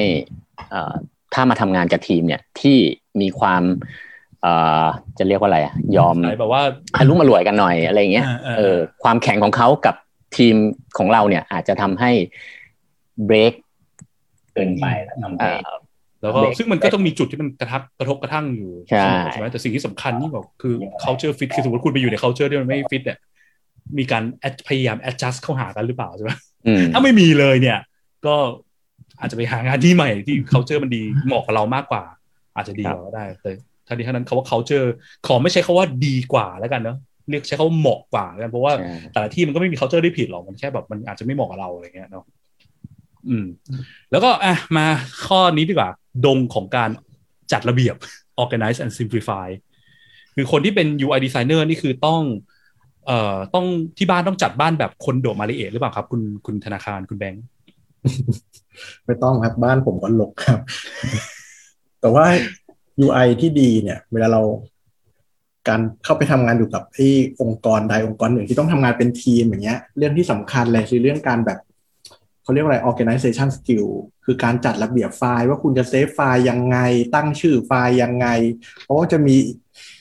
คนอีกหลายคนอะ ที่ต้องมาทำงานต่อจากคุณ อืม อืมเพราะว่ามันมีของที่มันยุ่งเกี่ยวเยอะมากเนอะเออซึ่งอันนี้ผมว่ามันน่าสนใจนะเพราะมันเป็นเรื่อง UI เรื่องดิจิตอลอะคือคนเราเนี่ยมักจะมัดวัดความใหญ่ของปัญหาที่เราไปยุ่งเกี่ยวจากสายตาใช่ไหมอุ้ย UI เนี่ย ดีไซน์แค่แค่เนี้ย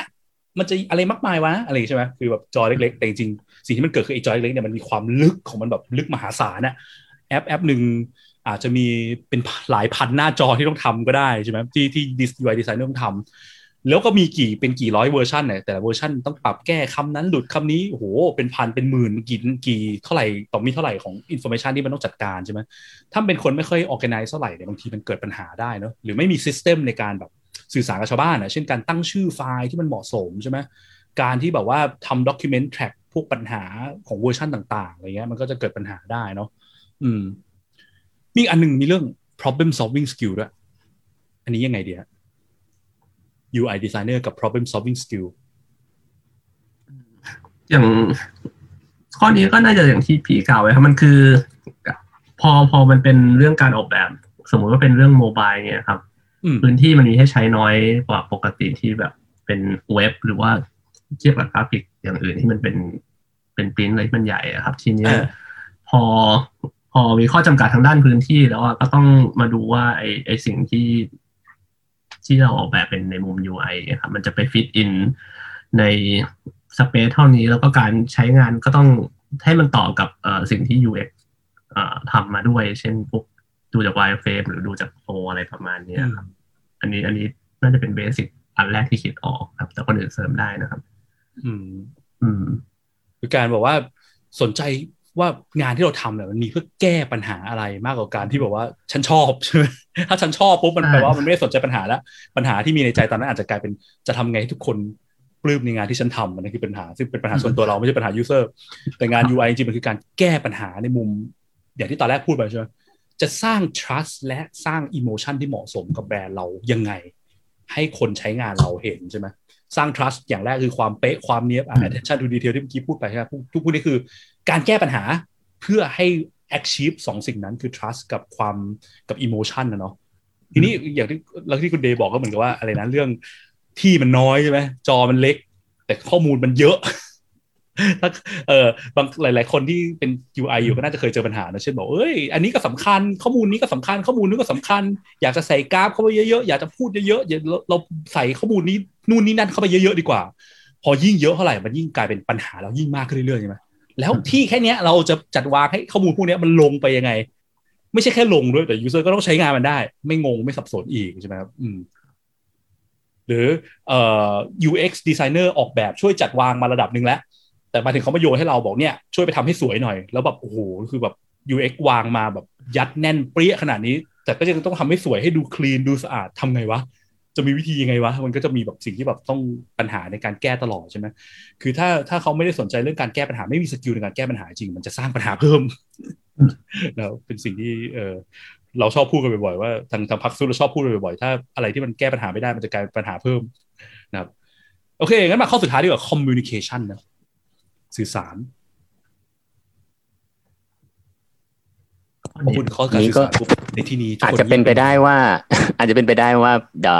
ดีไซเนอร์หลาย ๆ คนเนี่ย เอาเรียกว่าในยุคก่อนๆแล้วกันเราอาจจะรู้สึกว่าดีไซเนอร์เนี่ยเป็นคนที่ที่เหมือน artist อะบางคนอาจจะแบบว่า ติสต์จัดมีอีโก้ในตัวเอง แล้วเวลาสื่อสารเนี่ยอาจจะ present งานได้ไม่ดี เพราะว่า ทำงานกับตัวเองเก็บตัวอะไรเงี้ยอืมแต่ว่างาน UI designer เนี่ยมันก็คืองานที่ทำร่วมกับทีมอะครับ อย่างที่ทุกท่านพูดมาก็คืออืมการเป็นส่วนหนึ่งของทีม การที่เราดีไซน์อะไรด้วยวัตถุประสงค์อะไร แล้วเราต้องการจะนำเสนออะไร พวกเนี้ยมันมันจะต้องสามารถสื่อสารเอ่อ present อธิบายให้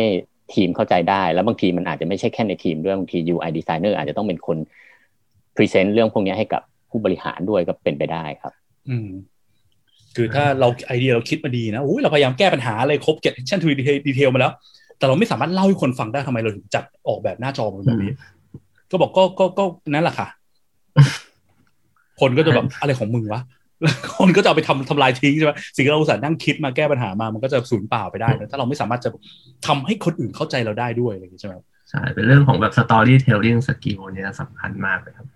ซึ่งมันก็ไม่ใช่แค่การเล่แบบพูดอย่างเดียวใช่ไหมคือแบบการสเก็ตรูปการวาดอะไรประกอบ เพื่อทำให้คนอื่นเข้าใจได้อะมันก็มันก็สำคัญเนาะใช่ใช่อธิบาย process ของงานอะไรอย่างเงี้ยด้วยครับ อืมครับ โอเค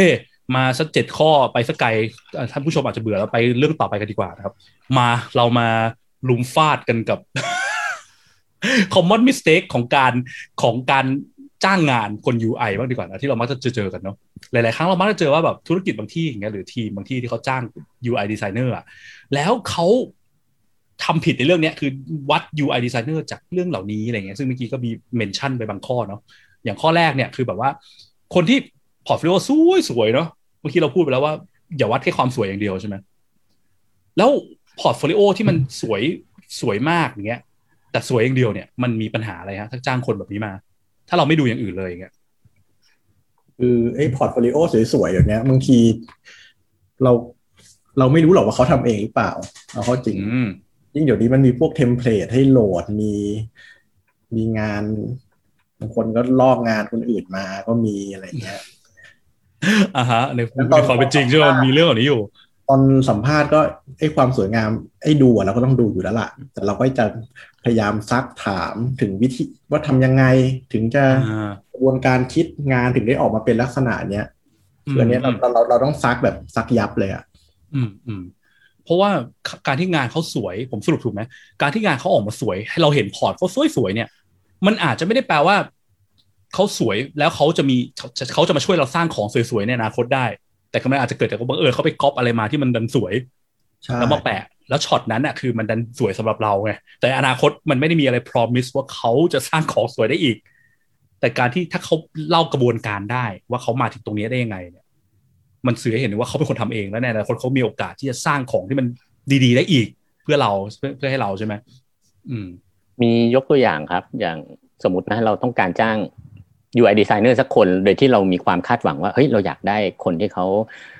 ทำ design system เก่งๆทำ วาดไอคอนเองได้ หรือสามารถสร้าง illustration สวยๆ ประกอบแอปเราได้ แล้วปรากฏว่าพอ port มาเนี่ย ถ้าเราไม่ได้สอบถามเขาว่า เอ๊ะ ไอคอนพวกเนี้ย ได้วาดขึ้นเองหรือว่าไปไปโหลดมาเอ่อ illustration พวกเนี้ยวาดเองหรือโหลดมาอะไรพวกเนี้ยอืมถ้าดูแค่ว่ามันสวยเนี่ยมันมันมองในช็อตเดียวมันอาจจะดูแบบเออสวยเข้าท่า แต่ว่าสิ่งที่เขาทำเขาอาจจะก็แค่ดาวน์โหลดมาก็เป็นไปได้ อืมอืมอืมอืมอืมก็เจอเรื่องแบบนี้กันบ่อยเหมือนกันเนาะ อย่างแอบจำได้เลยมีตอนหนึ่งคือ ตอนจะไปเรียนโทตอนนู้นที่อเมริกาใช่ป่ะเสร็จแล้วเราก็แอบแบบไปดูว่าเฮ้ยคนที่มันจะมาเรียนรุ่นเดียวกับเราเป็นใครวะตอนนั้นแบบกังวลมากแล้วแล้วก็ไปไปเจอคนหนึ่งแบบคนเกาหลี แล้วก็บอกโอ้โหเคยกดเข้าไปดู port เขาแล้วเฮ้ยมันอลังการเวอร์วังมาก เสร็จปรากฏหลังจากที่ไปเรียนได้สามสี่เดือน รู้จักตัวจริงเขาใช่ไหมก็ถามเขาเฮ้ยมึงคือไม่ได้พูดเขามึงอะนะพูดเขาอยู่you you เนี่ยดูโคตรไม่ไม่ไม่มี sense แห่งดีไซน์เลยนะทำไม port you สวยจังวะ คือเขาจบ engineer มาโดยตรง เขาบอกอ๋อก็ก็โหลด template มาก็แค่นั้นแหละ แบบวันนั้นก็เป็นวันที่แบบ realize ในชีวิตเลยว่า อย่าตัดสินดีไซเนอร์ที่ port เด็ดขาดแค่แค่หน้าตาของ port เด็ดขาดนะครับ เออ โอเค มาข้อต่อไปดีกว่า คนที่พูดเก่งฟังไหลลื่น แต่ไม่สามารถตอบรายละเอียดข้างในได้ เมื่อกี้เราพูดนะว่า UI designer ที่ดีควรจะต้องแบบอธิบายความคิด communicate ได้ใช่ไหมแต่ทำไมข้อนี้เราถึงบอกว่าระวังคนที่พูดเก่งล่ะ คนที่พูดเก่งไหลลื่นมันมันอาจจะเกิดปัญหาอะไรได้ฮะบางทีเขาเอ่อคนที่มาสัมภาษณ์นะครับ อาจจะมี skill เป็น soft skill ด้านการพูดการ convince อะไรอย่างเงี้ย เข้าใจว่าพูดเจ๋งเรื่องเรื่องตัวงาน แต่ว่า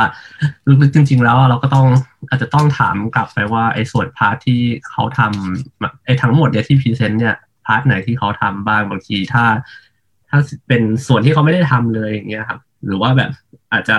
ไปฟังมาอย่างเงี้ยเขาจะเริ่มแบบตอบไม่ค่อยได้ แล้วก็จะแบบ เออมี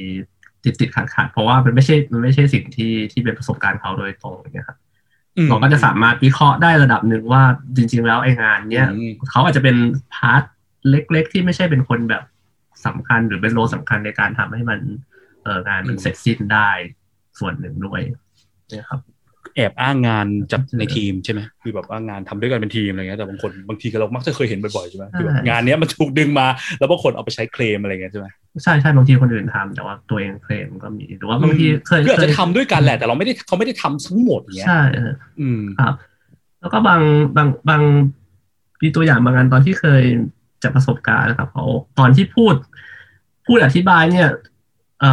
งานเนี้ยฉันทำกับสมมติยกตัวอย่างชื่อจอห์นแล้วกัน จอห์นเราก็ไปคุยกับจอห์นคุยกับปีเตอร์นู่นนี่ซึ่งคนเหล่าเนี้ยผมก็ไม่รู้ว่าเขาคือใครแล้วเขาก็แบบพูดไปเรื่อยว่าเนี่ยทำกับคนนั้นคนนี้แล้วสุดท้ายก็ประชุมกับคน A B C ซึ่งมันก็ไม่ได้รีเลทอะไรกับไอ้งานสุดท้ายที่มันออกมาจนจบเลยครับ แล้วอืไม่รู้ว่าผู้สัมภาษณ์จำเป็นต้องรู้คนชื่อบุคคลเหล่านั้นด้วยหรือเปล่าแบบอ่าเออแล้วมันเกี่ยวอะไรกับงานอะไรอย่างเงี้ยเหมือนเขาก็ก็เข้าใจว่าเขาอธิบายเก่งแต่แบบไปยาวเลยครับ แต่เราก็ไม่กล้าไม่รู้จะเบรกยังไงเหมือนกันประมาณนั้นไม่ได้เคยมีเหมือนกัน อืมอืมซึ่งมันมีความแบบว่ามันมีโอกาสที่แบบ มันไม่ใช่เรื่องจริง อันนี้แบบไม่อยากแบบพูดแล้วอาจจะฟังดูไม่ดีใช่ไหมแต่มันมีโอกาสที่มันไม่ใช่เรื่องจริง แล้วมันเป็นการเอาของคนอื่นมาเคลมอย่างเงี้ยใช่ไหมซึ่งอันนี้อันตรายเพราะว่างาน UI เนี่ยมันเป็นอะไรที่แบบที่ที่มันมันทำได้ง่ายเนอะการไปหาของสวยๆมาเคลมเงี้ยดังนั้นการที่แบบว่าอย่างน้อยต้องคุยกับเจ้าตัวก่อนเนาะไม่ใช่แบบปล่อยแบบ อุ้ยคนนี้งานสวยจ้างเลย ไม่ได้ใช่ไหมต้องมีการคุยเกิดขึ้นก่อน นะครับใช่ครับเออมีข้อหนึ่งบอกว่า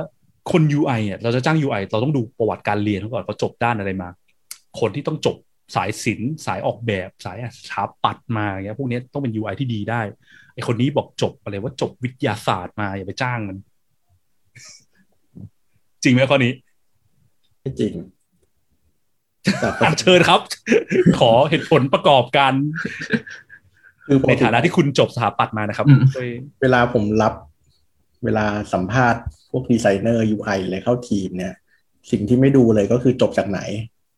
อ่าฮะยังไม่ดูเลยดูพอร์ตก่อน อืมเพราะว่า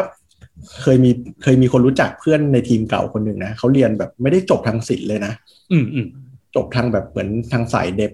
อะไรมาทางนี้มาเลยอะ่ะ แต่เขาแบบมีมีเซนส์มีเรื่องความงามมีแบบทำงานดีไซน์ออกมาแบบได้แบบเรียกว่าเทพเลยดีกว่า ไม่ใช่ว่าดีอะเทพเลย ที่สำคัญเขาตาบอดสีด้วย อุ้ยเหรอ ตอนแรกเราก็คิดว่าแบบจะเป็นจุดด้อยของเขานะ แต่ไม่ไม่ไม่ไม่เลย โดยรวมงานเขาดีมากเลย อืมแต่ว่าเขาก็ต้องมีก็ต้องมี cross check กับเพื่อนว่าเฮ้ยงานนี้สีเป็นยังไงอะไรเงี้ยอ่าจริงๆตอนแรกเขาไม่รู้หรอกว่าเขาตาบอดสี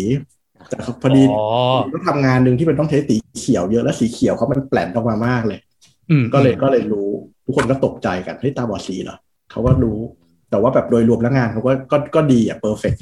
เขาก็เอ้ยเรียกว่าลบจุดอ่อนเขาได้หมด define ความหมายของเขาว่างานดีระดับเทพคุณเบอร์ได้ไหมในมุมมองคุณเบอร์เขาว่างานดีเทพเนี่ยคือคือยังไงบ้าง พออธิบายคร่าวๆได้ไหมไม่ต้องลงละเอียดทุกทุกอณูก็ได้อ่าถ้าเป็นช่วงนั้นนะเขาทำงานเว็บ web design อืมสมัยก่อนเลย หลายอืมหลายหลายปีละช่วงที่เว็บเว็บกำลังบูมบูมยังไม่มีพวก mobile app เท่าไหร่อืมอืมคืองานเขาแบบ เรียกว่าเหมือนงานเมืองนอกเลยดีกว่าอืมอืมการจัด spacing การคือแบบถ้าคนดูหรืออะไรเงี้ยต้องคิดว่าแบบจบทาง art มาได้ art แน่นอนอืมผมว่ามันเหมือนแบบมันสิ่งมันมีสิ่งหนึ่งที่น่าสนใจนะ คือส่วนตัวก็ไม่ได้แบบมาสาย UI โดยตรงอะแต่แบบงานที่ดูมีเขาคำว่าคำนิยามว่าเมืองนอก หรือดู professional หรือดูดีมากๆ เป็นงานที่เก่งกับการใช้สเปซป่ะ ใช่ ไอสิ่งที่มันไม่ได้ดับสิ่งที่ไม่ได้ดีไซน์เนี่ย คือสิ่งที่สำคัญมากของใช่ไหมคือเวลาเราดีไซน์เราดีไซน์ฟอนต์เราดีไซน์เนื้อหากับจัดวาง แต่อีกส่วนที่เราไม่ได้จัดวางเนี่ยเป็นส่วนที่ช่วยเราตัดสินถึงความแบบว่าเฮ้ยคนนี้แบบเก่งว่ะใช่ไหมการที่แบบมันจะมีดีไซเนอร์เมื่อก่อนแบบยุคหนึ่งที่แบบอัดอัดอัดอัดอัดอัดอะไรเข้าไปให้หมดเต็มที่กับอีกประเภทผมว่าไม่ใช่ยุคหนึ่งนะฮะยุคนี้ก็ยังมีอยู่นะแต่พวกเก่งๆเขาจะเล่นกับการตัดทอนมากกว่า จะเล่นเกี่ยวกับสเปซเล่นกับที่ว่างตัด Reduction อ่า ดีอะไรเงี้ยเอ่อดีไซน์ที่ดีไม่ใช่การใส่ของให้เยอะ แต่เป็นการตัดจนไม่สามารถตัดอะไรได้อีก ใช่ เดี๋ยวย้อนกลับมา ต้องเป็นคนโอเคหรือเปล่า ต้องจบสายนี้หรือเปล่า โอเค อ่า ถ้าเกิดจบมามันก็ถือว่าเป็นข้อได้เปรียบ ถือเป็นข้อได้เปรียบแล้วกัน แต่มันอ่าไม่จำเป็นอย่างที่บอกเพราะว่าคนที่เรียนทางอาร์ตทางสายดีไซน์มาเนี่ย เขาจะมีเรียน principle of design มาอ่าฮะก็ได้เปรียบ แต่จริง ๆ เรื่องพวกเนี้ยมันเรียนข้างนอกก็ได้เดี๋ยวนี้มันไม่จำเป็น อืมอืมอืมอีกอย่างหลายคนที่มีเซนส์เขาตอนเรียนตอนเข้ามหาลัยก็อาจจะไม่ได้เรียนสายดีไซน์เพราะอาจจะเป็นแบบ พ่อแม่อยากให้เป็นหมอ อยากให้เป็นวิศวะอะไรเงี้ย แต่ตัวเขาชอบวาดรูปชอบด้านดีไซน์เขาก็ไปหาเรียนเอาได้อืมไม่ได้บอกเลยว่าไม่จำเป็น แล้วก็ถ้าเป็นคนที่แบบทำกันบ้านด้วยตัวเองเยอะเนาะเช่นแบบมานั่งคัดลอกพยายามนั่งทำฝึกลองใช้ฝึกใช้ทูให้สร้างออกมาให้เหมือนเหมือนกับไอ้ที่เรางานที่เราชอบที่เราเห็นทุกวันนี้อะไรอย่างเงี้ยเอ้ยแอปนี่สวยจังเลยลองทำให้มันออกมาแบบนี้ให้ได้ก่อนดีกว่า แต่การทำแบบนั้นออกมาได้สวยแบบนั้น ไม่ได้แปลว่าคุณเป็น UX UI designer ที่ดีแล้วใช่ไหมนั่นเป็นขั้นเริ่มต้นนะยังต้องมีหลายอย่างที่เราเมื่อกี้เราพูดมานะเรื่อง mindset เรื่อง commu เรื่องอะไรเงี้ยเนาะช่วงแรกๆคือลอกเพื่อเพื่อฝึกฝีมืออืมอืมเรื่องหลังๆคือลอกเพื่อไปทำ portfolio เราไปส่งไปสมัครงานเอออันนี้ขอเสริมด้วยพอดีเมื่อกี้พี่แบงค์พูดถึงงานเมืองนอกก็มีเพื่อนตอนที่เรียนต่างประเทศเนี่ยแหละครับ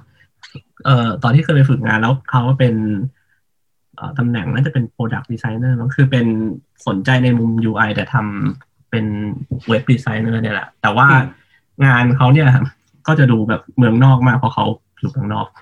แล้วก็อ๋ออ๋อไม่ต้องไม่ต้องเป็นงาน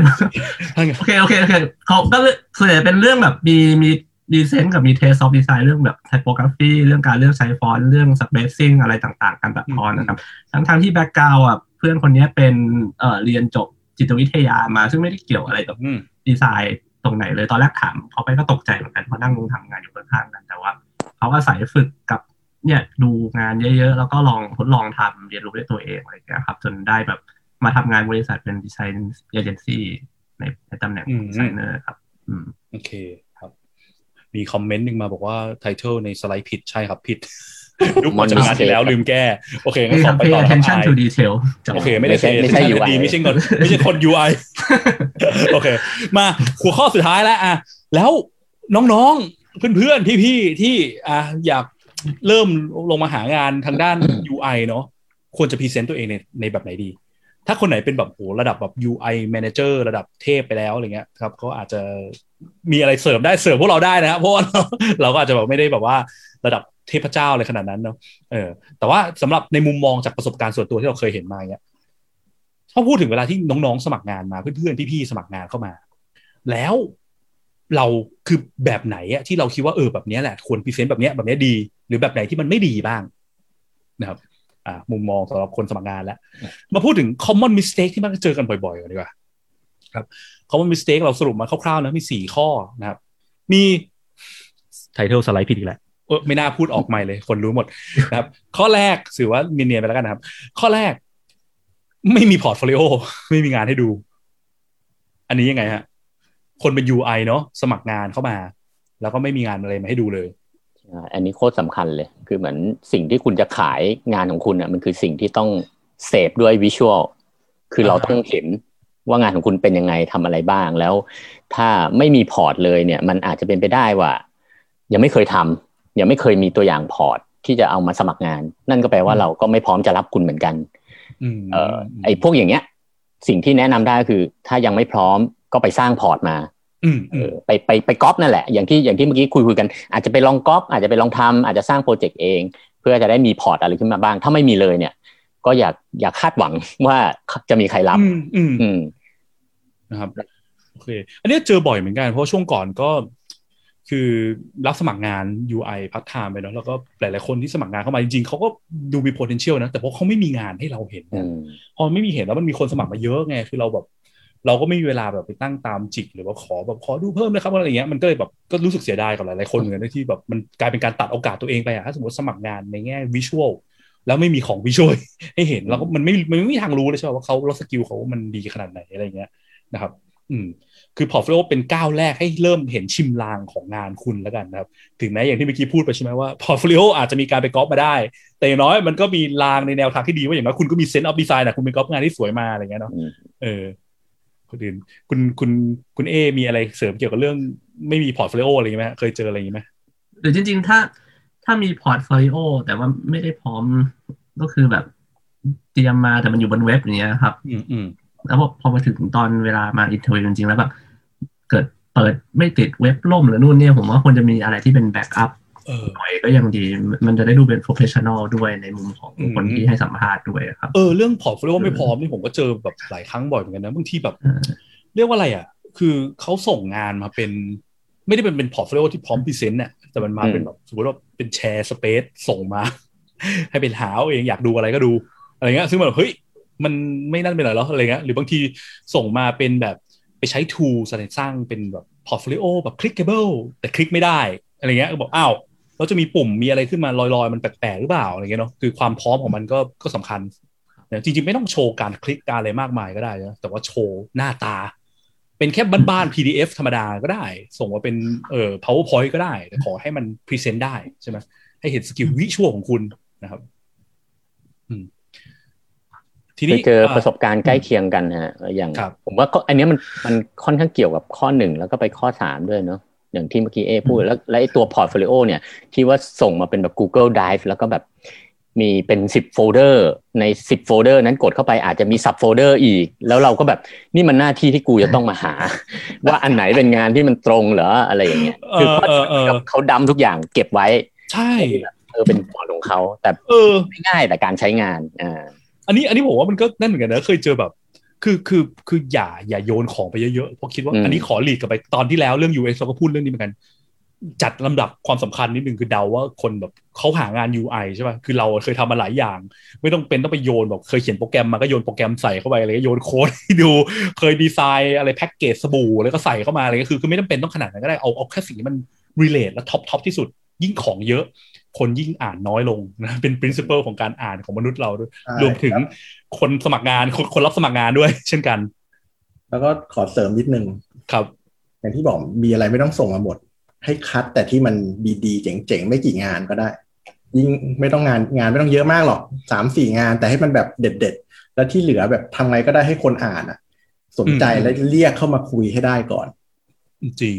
อันนี้จะบอกว่า เป็นประสบการณ์ตรงส่วนตัวนะ คือสมัครงาน UX ตอนอยู่อเมริกา ไม่ใช่ UI เนาะแต่มันก็ไปทำให้สวยทำอะไรด้วยสมัยนั้นก็ยังไม่ค่อยแยกเท่าไหร่ UX UI เนาะแล้วก็แบบครั้งแรกไปสมัครงาน eBay นะบินไปถึง Silicon Valley โอ้โหผมก็ยัดทุกอย่างที่ทำมาเรียนมากี่เทอมเนี่ยยัดเข้าไปกี่ project present ก็ไม่จบ งานก็มั่วซั่วแบบไปเปิดงานหนึ่งมีหนึ่งหน้าให้ให้เขาดูอะเขาก็งงเขาอยากฟัง process เราก็เล่าจบแล้วครับเขาก็อิหยังวะแต่สมัยนั้นเขาไม่ได้พูดคำนี้นะฝรั่งด้วยครับก็ทีเนี้ยพอหลังจากนั้นอะเริ่มแบบ หรือว่าเราไม่จำเป็นต้องเล่าขนาดนั้นวะก็เลยใส่แค่ project จบ project เดียว แล้วเล่า process ตั้งแต่เริ่มได้งานเลยอะอือืมมเออ คือตอนนั้นโอ้โหท่องติดใจเลยอะจัดลำดับความสำคัญ น้อยๆ แต่ดีน้อยๆ แต่เจ๋งมากดีกว่าคอนควอนติตี้เยอะๆอะปริมาณเยอะๆ แต่แม่งอะไรก็ไม่รู้ all over the place อย่างเงี้ยไม่ไม่ดีนะครับ อืม โอเค มาข้อสองดีกว่า visual first เนอะสมัครงานด้าน UI มันก็มีความ visual ดังนั้น คุณก็ต้องสื่อสารว่า visual คุณดีให้ได้ใช่ไหมซึ่ง visual ก็จะมีแบ่งเป็นสองสององค์ประกอบเนอะกลับเป็นเรื่องเดิมที่ตอนแรกพูดมาคือ คุณต้องสร้าง trust ให้เราให้ได้ใช่ไหมว่า trust คุณว่าว่าตัวคุณเนี่ยน่า trust กับสองคือ emotion ที่มันถูกต้องกับตัวกับกับงานกับการรัเทศะอะไรเงี้ยเนาะ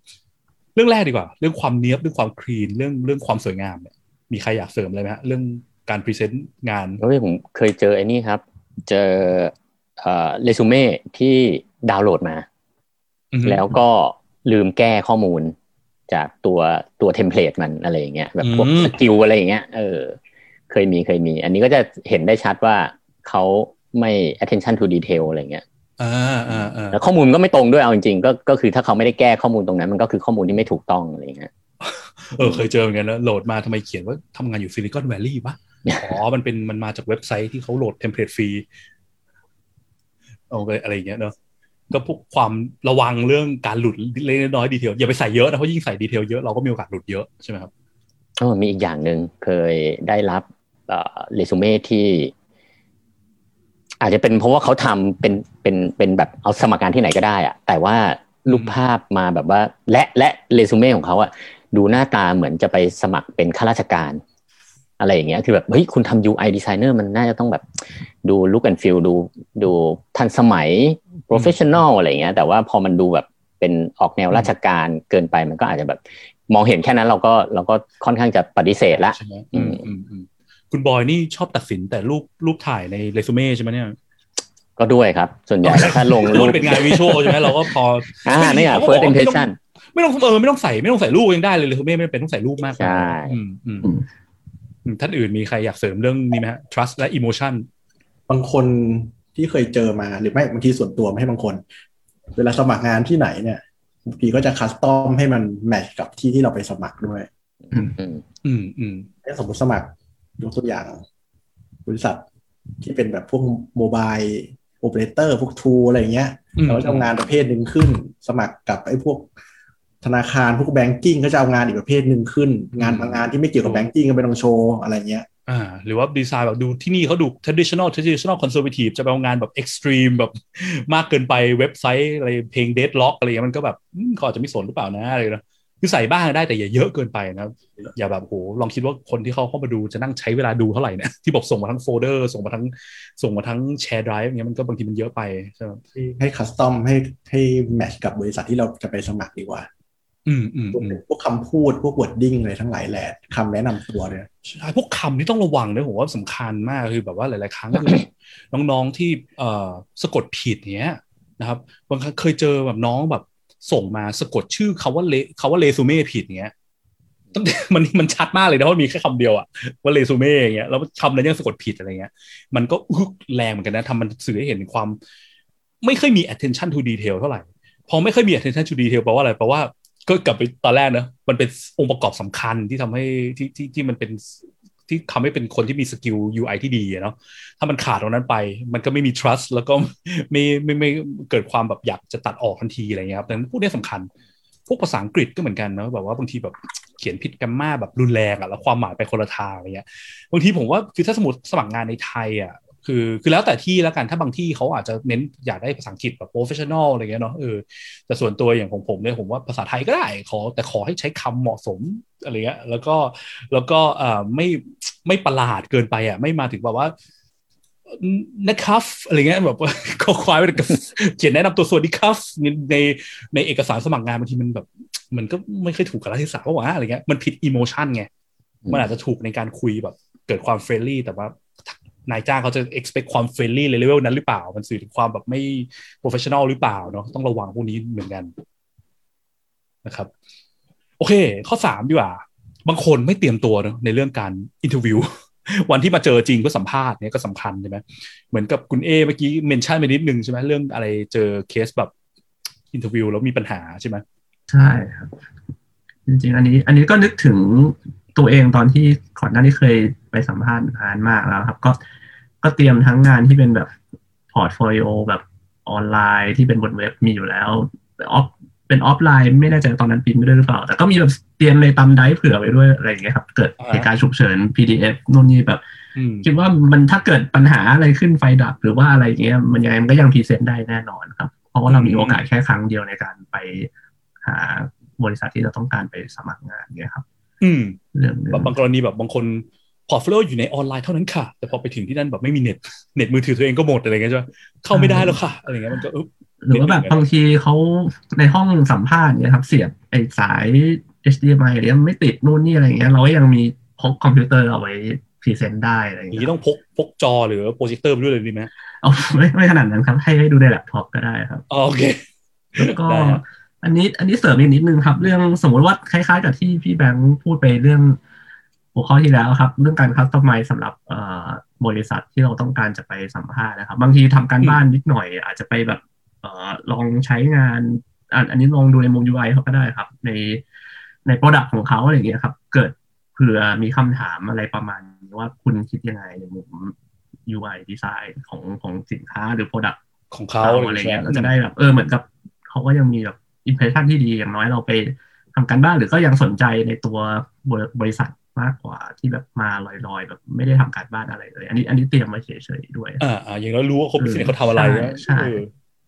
ครับเขาไปคุยแบบไม่รู้เลยเลยบางทีมันก็เกิดปัญหาเหมือนได้เราใช่เหมือนเราไม่ได้ตั้งใจจะไปแบบอยากจะไปสมัครจริงๆอะไรอย่างเงี้ยครับแบบคือสงไปสัยเพราะเรียกมาใช่ อ๋อ ก็สมัครก็พอดีช่วงนี้แบบเออ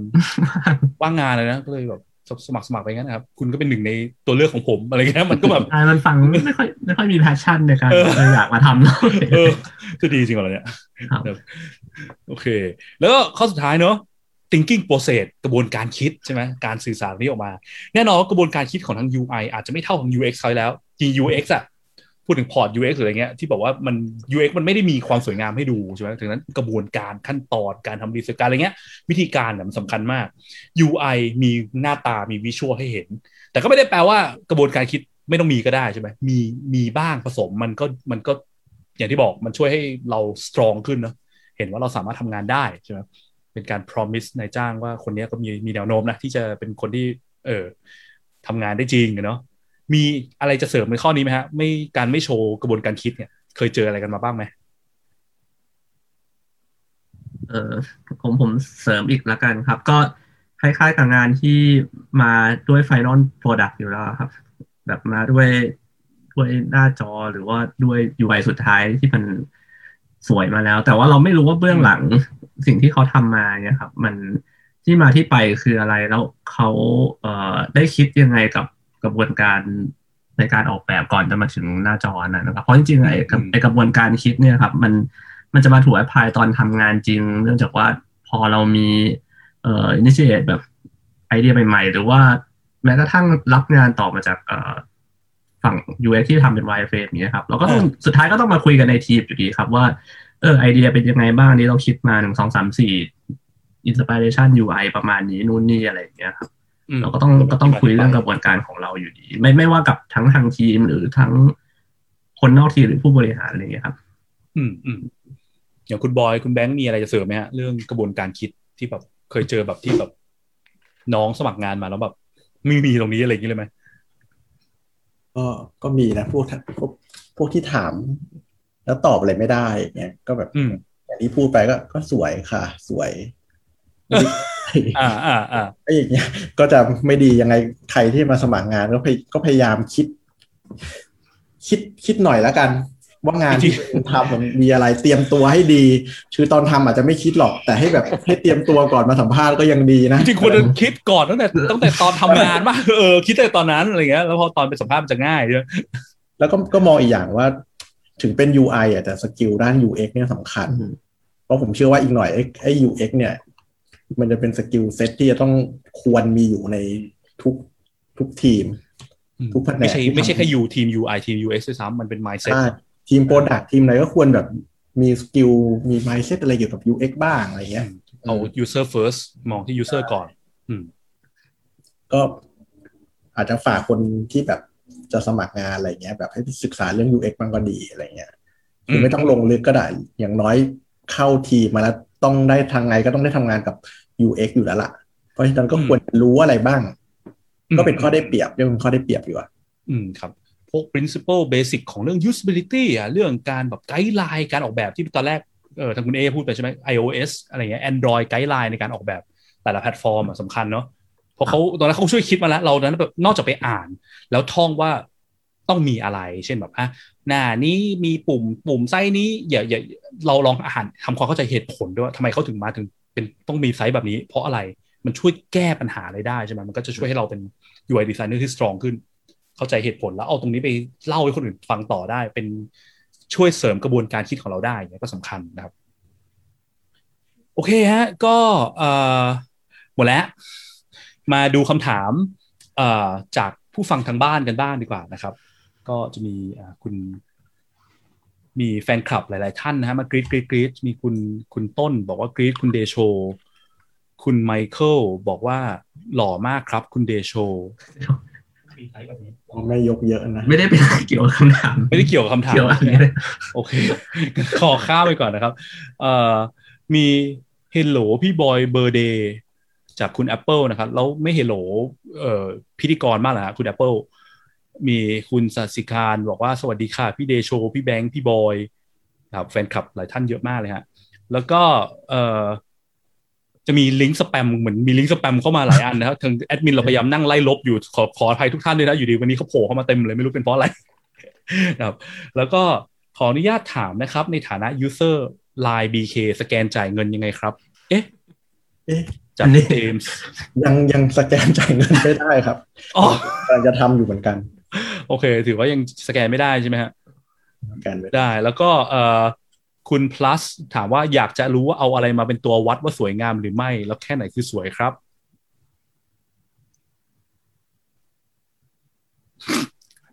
เงียบเลยพี่ก่อนเออแขกรับเชิญนะฮะ ช่วย ช่วยมีคำตอบในข้อนี้ไหมฮะผมว่าเรื่องความสวยมันขึ้นอยู่กับเซนส์เทสของแต่ละคนนะครับ เออ สุดท้ายแล้วผมมองว่าเราทำสวยแค่ไหน มันก็ต้องดูว่างานที่เราออกแบบมันตรงกับ user ที่เราต้องการจะสื่อสารกับเขาหรือเปล่าอืมที่จะเป็นผู้ใช้ของเราหรือเปล่าอะไรเงี้ย อืมครับ ครับเพราะจริงๆถึงว่าอืม ถึงเราว่าเราสวยแต่สุดท้ายมีคนแบบว่ามันไม่ตรงกับแบรนด์ทีม branding บอกไม่ใช่ไม่ถูกอะไรเงี้ยมันก็อืมก็ไม่ได้เลยไหมอืมใช่ถ้ามุมผมคง follow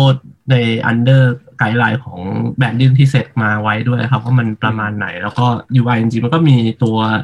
style guide หรือ design system ของทั้งทีมที่เซตมาอยู่แล้วครับ คือปกติพอพอออกแบบ UI เนี่ยครับ มันก็จะไม่ได้มีความต่างมากจนเกินไปในทางแอปนะครับ ภาพรวมผมว่า ไอ้ไอ้ส่วนนี้มันก็มีสิ่งเหล่านี้ cover อยู่แล้วครับ อืมเรื่องของความความสวยแล้วก็การใช้งาน อืมครับ จริงๆ ส่วนสวยเนี่ย มันก็วัดด้วยความอืมแบบ ถ้าจะพูดจะพูดถึงแง่ user research คร่าวๆนะบอกว่ามันมันก็มี guideline ในการวัดบางอย่างเช่น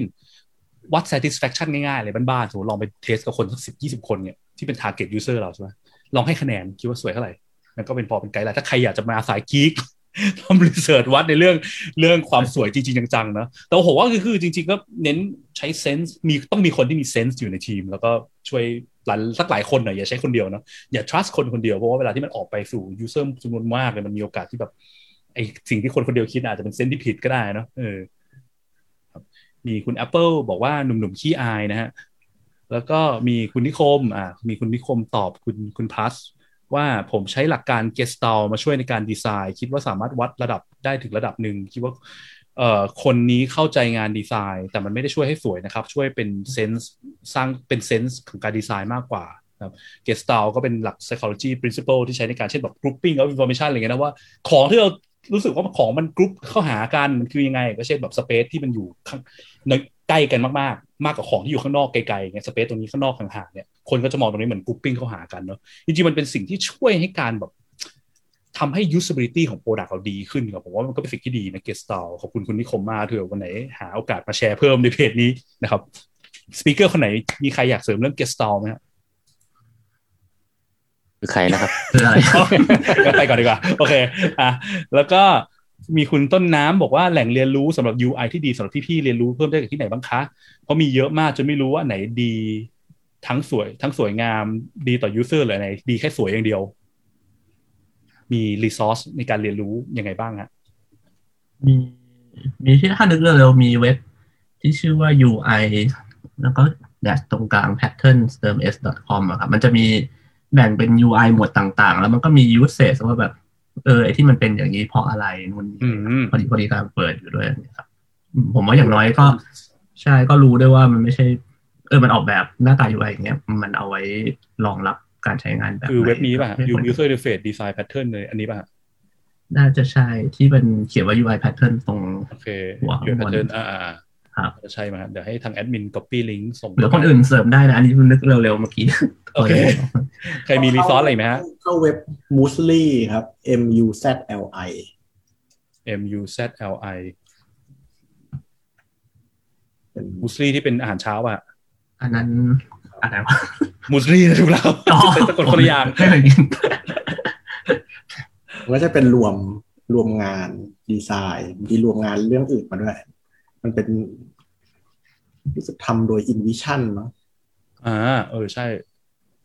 โลโก้ดูคุ้นๆเนี่ยโอเค ก็สามารถมาดูเพื่อแบบ get inspiration จากพวกนี้ได้ใช่ไหมใช่มันไม่ได้มีแต่รูปอย่างเดียวนะมันมีพวกเรื่องราว มีเรื่องเล่า concept ที่มาอะไรเงี้ย อืมสำคัญกว่าการดูรูปเฉยๆนะ การที่ได้ดูว่าเขาคิดยังไงถึงหน้าตาออกมาเป็นอย่างเงี้ย อืมอืมโอเค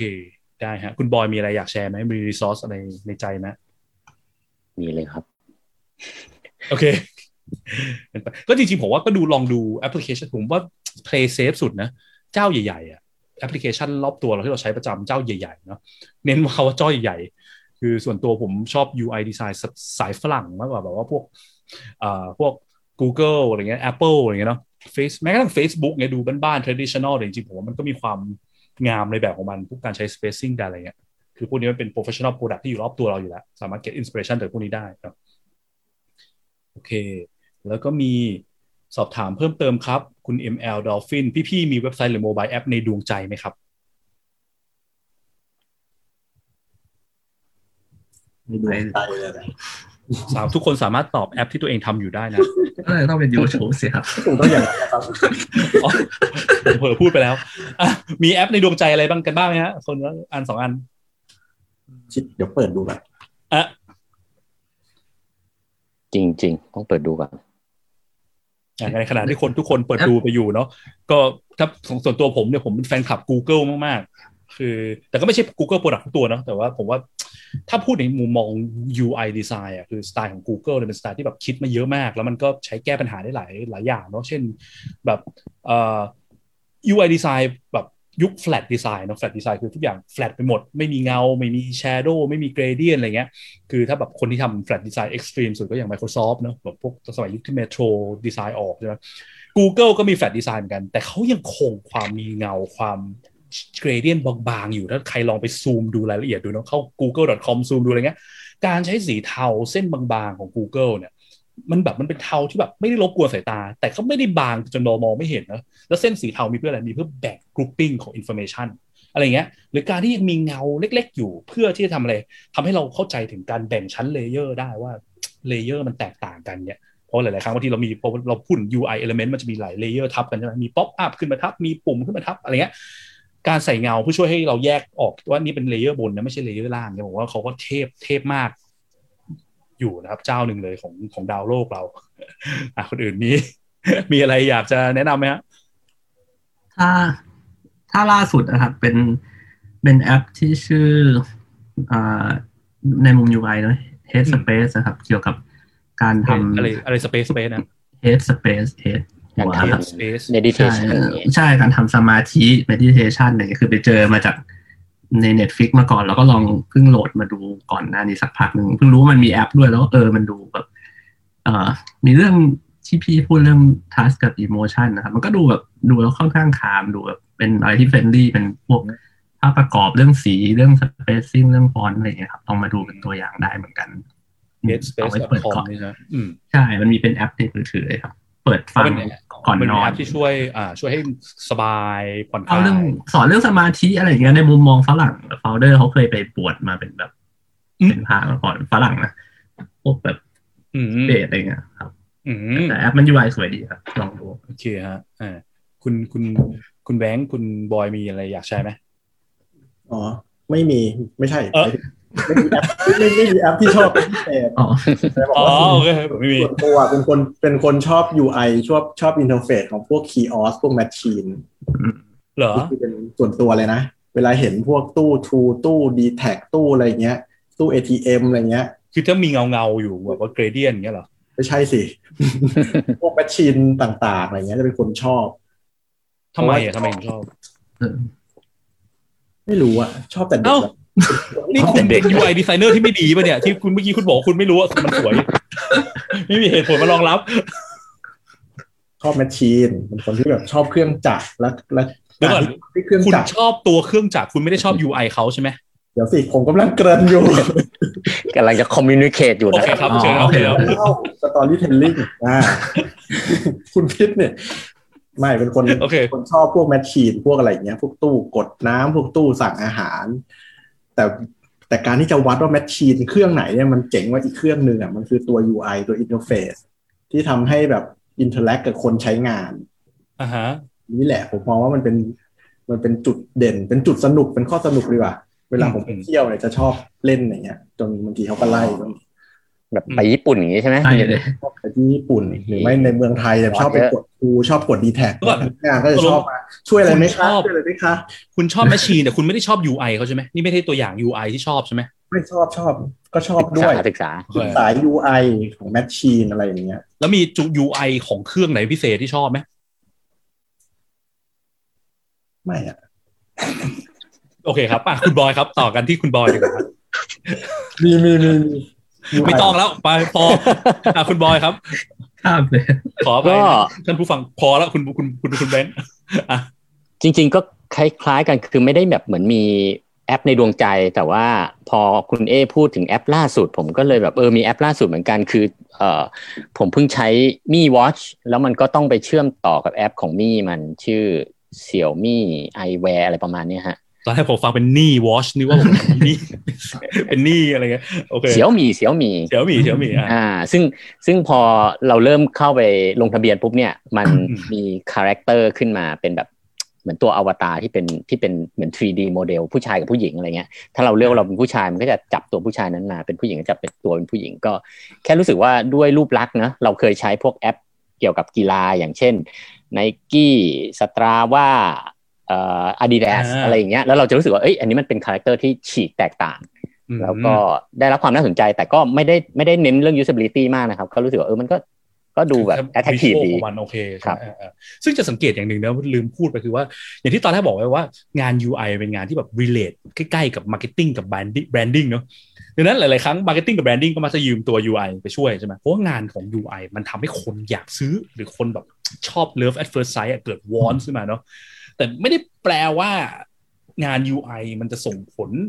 เรียกว่าอะไรเดียวคือมี UI หลาย ๆ ครั้งอะคนก็เลยโฟกัสแต่ UI อย่างเดียวแล้วกัน แล้วก็ลืมเรื่อง UX ไปไม่ต้องทำรีเสิร์ชก็ได้มีแค่ UI คนก็อยากซื้อแล้วแหละนะครับแต่เมื่อไรก็ตามถ้าถ้าถ้ามันมีแต่ UI อะแล้วงาน UX มันไม่ดีพอบางทีมันเข้าไปข้างหลังก็คือคน UI เก่งแค่ไหนก็ช่วยไม่ได้เนอะมันก็จำเป็นต้องมีคนที่เก่งเรื่อง UX มาช่วยประสานด้วยคนที่ไปทำรีเสิร์ชคนที่ไปเทสอะไรมาอะไรกันนะครับอืม โอเค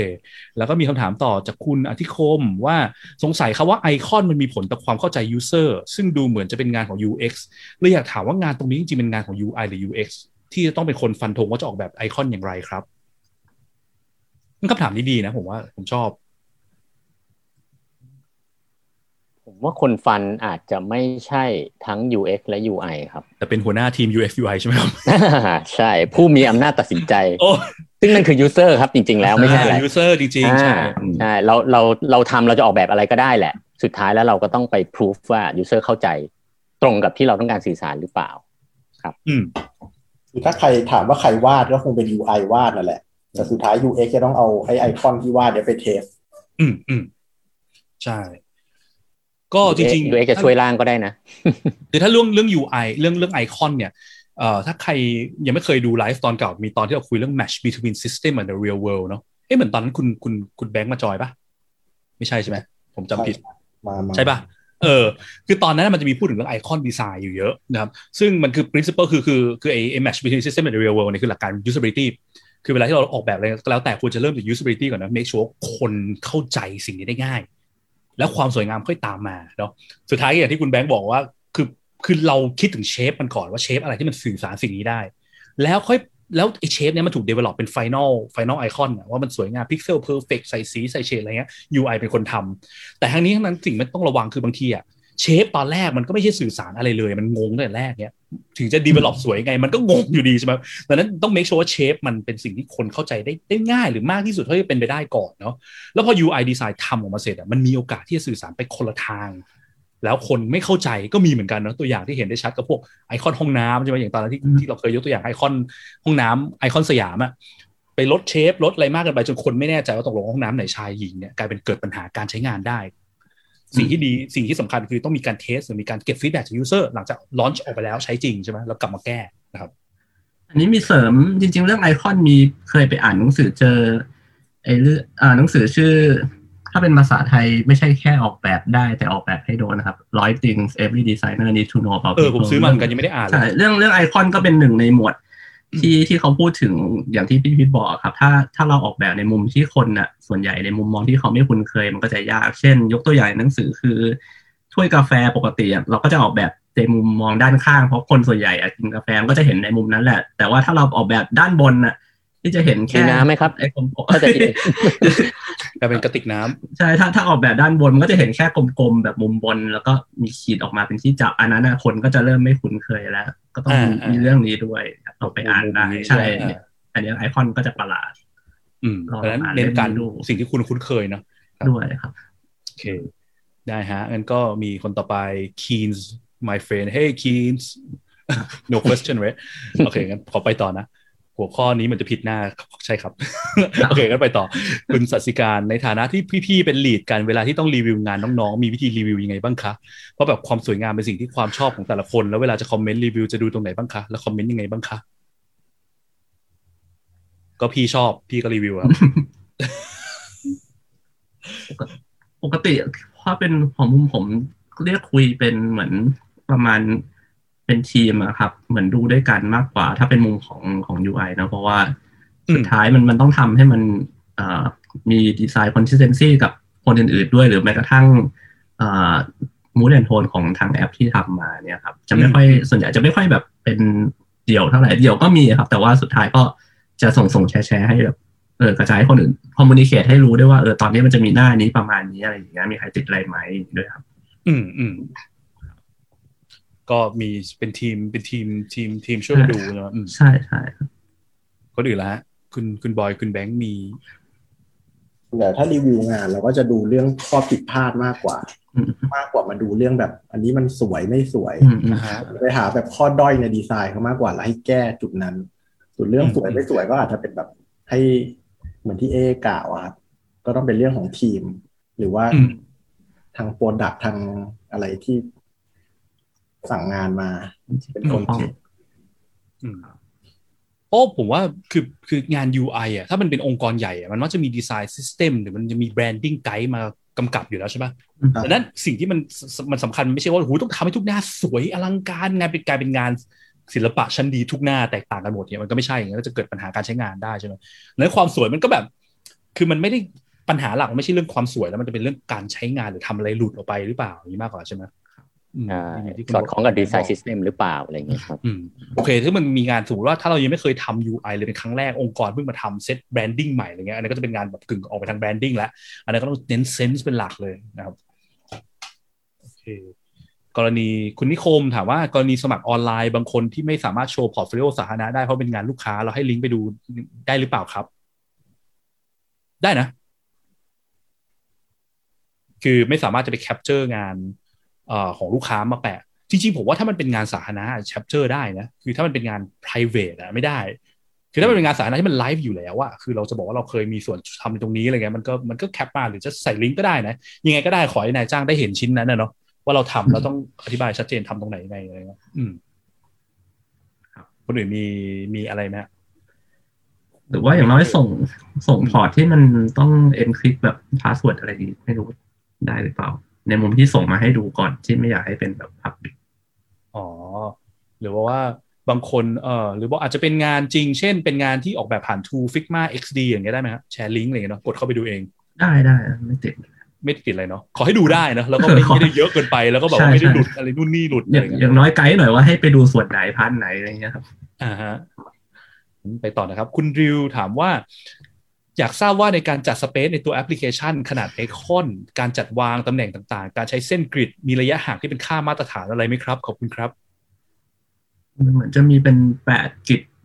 ได้แปดอะไรสักอย่างว่า pixel system อะครับที่มันแปดสิบหกมี guideline ของสามมันสบอองกครับเออก็มีเขียนไว้อยู่แล้วครับบนบนเว็บเออไปดูพวกไกด์ไลน์พวก iOS system พวก Android เขาก็จะมีเขียนไกด์ไลน์พวกนั้นไว้เนอะไปดูประกอบพวกได้ใช่ไหมครับใช่ แต่ส่วนตัวใช้ถ้าถ้าของที่ใช้อยู่ก็ใช้เป็นไอ้จำชื่อ Official ไม่ได้ก็แปดพวกกริดซินะสเต็มถ้ากปริดระมาณซิสเนี้ยเต็มก็เออก็ใช้แบบสำเร็จรูปไปเลยก็ได้ไปดู สมมติว่าอะอะไรนะเอ่อบูสแตรปกริดอะไรเงี้ยเนาะ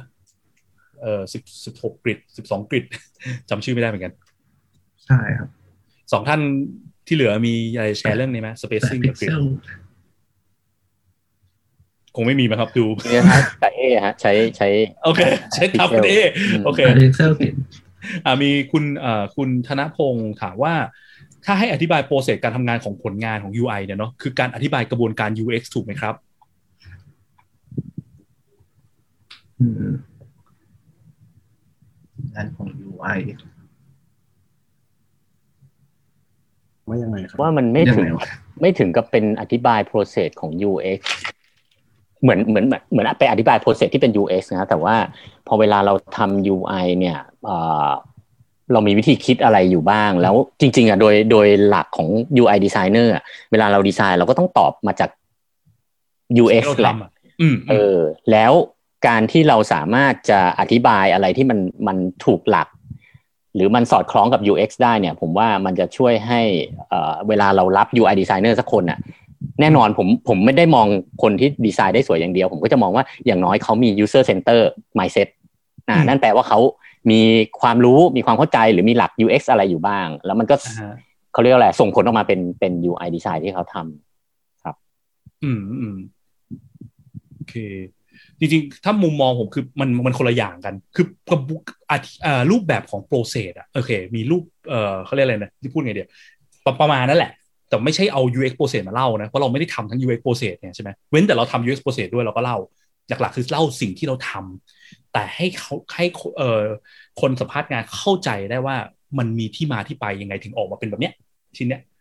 ถ้าเราไม่ได้ไปทำ research ใช่ไหมสมมติดูเขาไปทำ research มาแล้วเขา design wireframe ให้เราแล้วเรา wireframe มาสานต่อ เราก็เล่าแค่เราสานต่อแล้วมันออกมาเป็นแนหน้าตาแบบนี้ได้ยังไงใช่ไหมเราอาจจะมีการไปทำ competitive analysis ดูว่าคู่แข่งมันจะประมาณไหนยังไง เราทำให้แตกต่างจากคู่แข่ง เรามีการบอกว่าตรงเนี้ย pop up มันจำเป็นต้องใส่เงาเข้าไปเพราะมีหลายชั้นจนคนงงไม่แน่ใจว่าอะไรอะไรเงี้ยเล่าถึงว่าสิ่งที่เราทำจริงๆอะเราทำแค่ไหนนะครับไม่จำเป็นต้องเล่าเป็น process ยู process ของตัวเราอะเราทำอะไรมาหรือมันจจะริเป็งนการเช็คตัวเราเองด้วยถ้าเราเล่าไม่ได้มันแปลว่าเรายังไม่ค่อยมี process ประวัติตอนเราทำงานๆนะครับอืมเออจริงๆเล่าอาจจะเล่าถึง ตอนดีไซน์เสร็จแล้วพอมันเกิดปัญหาอะไรแล้วเรากลับมาแก้ปัญหานี้ยังไงด้วยก็ได้เหมือนกัน ถ้าสมมติว่า product มันมันได้ทำไปแล้วนะครับทำออกไปแล้ว release ไปเพิ่งไปเห็นว่าเอ้ยมันมีเรื่องนี้ว่ะที่เราไม่ได้คาดถึงอะไรเงี้ยแล้วเราถึงไปกลับมาแก้อีกเวอร์ชันหนึ่งก็ได้นะจริงๆไอ้พวกนี้ดีเลยนะ อย่าไปกลัวการดีไซน์ออกมาแย่อืมแต่จงคิดว่าการดีไซน์แย่นี่คือ opportunity ในการที่ให้เรา present ตัวใช่กระบวนการคิดความคิดของเราทำให้มันดีขึ้นครับครับเว้นแต่เราไม่ได้มีกระบวนความคิดอันนั้นอันนั้นต้องพัฒนาที่ตัวทักษะของเราแล้วกระบวนความคิดเรา โอเคอ่ามีคำถามต่อไปนะครับ คุณคามนทิพย์นะครับ ถามว่าช่วยยกตัวอย่าง product ที่มี sense การออกแบบ UI ที่ดีได้ไหมคะ คล้ายๆคำถามเมื่อกี้ไหมคล้ายๆก็เออ product ที่มี sense การออกแบบที่ดีที่มันก็ตามคนที่อื่เมื่อกี้นก็ได้ครับเมื่อกี้พูดไปนะเออส่วนตัวผมก็ Google ก็อย่างที่บอก Google ตัวใหญ่ๆ Google Facebook Apple อะไรต่างๆพวกเนี้ยอืมเขาดีไซเนอร์เขาเทพอยู่แล้วเขาไม่ได้ดีไซน์คนเดียวนะเขาดีไซน์กันเป็นทีมเนาะเป็นทีมกว่าจะออกมาเป็น system แบบนี้ได้นะครับเออพวก สตาร์ทอัพหลาย ๆ เจ้าอะไรเงี้ยสตาร์ทอัพโดยเฉพาะสตาร์ทอัพต่างประเทศอะไรเงี้ยก็ก็มีอะไรที่แบบน่าสนใจลองไปดูได้นะเอออะไรที่มันรู้เรารู้สึกว่ามัน clean เรารู้สึกว่าเราอ่านแล้วทำความเข้าใจมันได้ง่ายเงี้ยมันก็มักจะเป็นแนวโน้มว่าเขามี sense of design ที่ดีนะครับผมชอบนี่ครับลาย BK ครับ รู้สึกว่าอืมสวยดีครับ อันนั้นอันนั้นของใครล่ะครับบริษัทไหนนะของกสิกรไลน์ครับอ่าเป็นกสิกรไลน์ครับครัคุบณธนาคารใช่ไหมครับ เป็นคนทำ ครับครับ โอเค อะงั้นไปต่อนะครับ มีคุณอธิธันบอก flow chart คืออะไรวะอ่าคุณ Apple บอกว่าจากพี่พี่พี่พี่เคยสัมภาษณ์งานดีไซเนอร์มาอยากทราบว่าจะเคยเจอคนที่เป็น two in one visual บวก UX all all in one visual interaction design research etc มามากน้อยแค่ไหนคะอินวันเป็นหลายสาย all in one ทำได้ทุกอย่างเป็น UX UI researcher อะไรในคนเดียวเลยอะ ถ้า all in one เลยจะไม่ค่อยมีครับ แต่ถ้าหนักไปทาง visual design หรือหนักไปทาง UX มากกว่าอะไรเงี้ยจะมีอยู่แล้ว เพราะว่าหลังๆต้องยอมรับเลยว่า น้องที่จะมาสมัคร UI designer เองอะเขาก็มาด้วยความที่แบบเหมือนเขาเขาโตมาในยุคนี้เขารู้แล้วแหละว่าเขาจะต้องมีความรู้ UX บ้างอืมหรือเขาก็อาจจะคาดหวังว่าเขาต่อให้เขาทำ UI ได้เขาก็อาจจะอยากทำ UX ด้วยอะไรพวกเนี้ยก็จะค่อนข้างมาแบบ skill ประมาณนี้อยู่ที่ว่าจะ หนักไปทาง Visual Design มาก่อน หรือว่า UX Design ที่ทำ Visual Design ได้ด้วยครับ แต่ถ้าไปถึงฝั่ง Research เลยเนี่ย ส่วนใหญ่คนที่จะมาสมัคร UI Designer ไม่ค่อยมีครับอืมอืมอืมอืมคุณบอยใช้คาว่าน้องๆสมัยนี้เขาโตมาในยุคนี้นี่ผม แล้วพวกเราสมัยไหนครับเนี่ยอะคนโตอื่นมาในยุคที่ทำทั้ง UX UI อะไรอย่างเงี้ยเออครับรู้ว่าแบบรู้แบบมีสองสกิลนี่เป็นข้อดีอะไรอย่างเงี้ยโอเคครับคุณคุณคุณเอ คุณแบงค์มีอะไรเสริมไหมเรื่องเอ่อ two in one three in one four in one ถึงก็มีไม่ไม่ควรน่ะ ถึงมีฮะสมัยนี้มาสมัครจริงแล้วเขาได้เข้ามาทำงานจริง ๆ นะ ลองไปถามเขาก็คงไม่มีใครอยากทำทั้งหมดอะอืม มันจะมี passion อยู่ด้านหนึ่งเป็นหลักเนอะคือบางครั้งโอเคแหละถ้าแบบน้องๆที่ยังไม่ค่อยยังไม่รู้ว่าทุกคนอยากทำอะไร ก็พอทำได้ทั้งคู่นะพี่อะไรเงี้ยเพราะมันยังไม่เคยเจอ challenge หรือปัญหาแรงๆจริงๆ ที่มันต้องไปแก้เนาะมันก็ยังแบบก็ยังโอเค แต่ถ้าเกิดผมลองทำงานไปสักพักหนึ่งผมว่าการ identify ตัวเองไปเลยอะให้ชัดเจนว่าเราเป็นอะไร แล้วเรามี sub secondary skill เป็นอีกด้านหนึ่งก็ยังโอเคนะ แต่อย่าอย่าขึ้น UX UI จะบอกไว้เลยนะ สมมติว่า น้องๆ ใครแอบออกมาสัมภาษณ์มาสมัครงานมาเป็นสมัคร internship อะไรเงี้ยทิปอย่างหนึ่งคือสมมติส่ง resume portfolio เข้ามาที่พักสุดนะครับ แล้วเขียนขึ้นว่าเราไออยากเป็นตำแหน่ง UX UI ส่วนมากแปดเก้าสิบเปอร์เซ็นเนี่ยเราแทบจะไม่ดูต่อเลยนะ ฟังดูไม่ดีเลย แต่ว่าก็คือเพราะว่าอะไรเพราะว่ามัน มันเห็นถึงความแบบscatter คือจริงๆ ส่วนตัวคือเราอะเป็นบริษัทที่เราทำโฟกัสเป็น UX เป็นหลักเนี่ยแล้วเราก็ต้องการ expertise ในแง่ UX UX UI มีเสริมได้ก็ดี แต่ถ้าเกิดบอกว่าเราชั้นทำได้ทั้งคู่ครับ Jakob Nielsen เคยพูดว่าคนที่เป็นยูนิคอนในในดาวโลกเรามีอยู่ไม่กี่คนนะครับดังนั้นก็เอออย่าไปให้ชัดเจนไปด้านหนึ่งดีกว่านะครับ identify ให้ออกไปได้นั่นเป็นจุดแรกที่เราต้องควรจะต้องทำถ้าเราอยากจะมาทำงานในสายนี้นะครับ อันนี้เสริมของผมน่าจะคล้ายๆกับ พี่บอยอะคือตอนตอนสัมภาษณ์อะครับ จริงๆเขาก็เขาก็มาด้วย UX slash UI อย่างที่พี่พูดว่ามันไม่ควรแหละ แต่ว่าตอนสัมภาษณ์จริง ๆ ก็ให้เขาลอง weight ดูก่อนว่าในมุมไปทางทาง UX ที่แบบไป part research หรือว่า part ที่เป็นด้าน visual ของที่อยากจะทำอะมันกี่เปอร์เซ็นต์ประมาณเท่าไหร่ ตอนนั้นก่อนแล้วก็เรามาลอง weight กับคนในทีมอีกทีว่าอ่าน้องคนที่จะเข้ามาเนี่ย มีสามารถไปอุด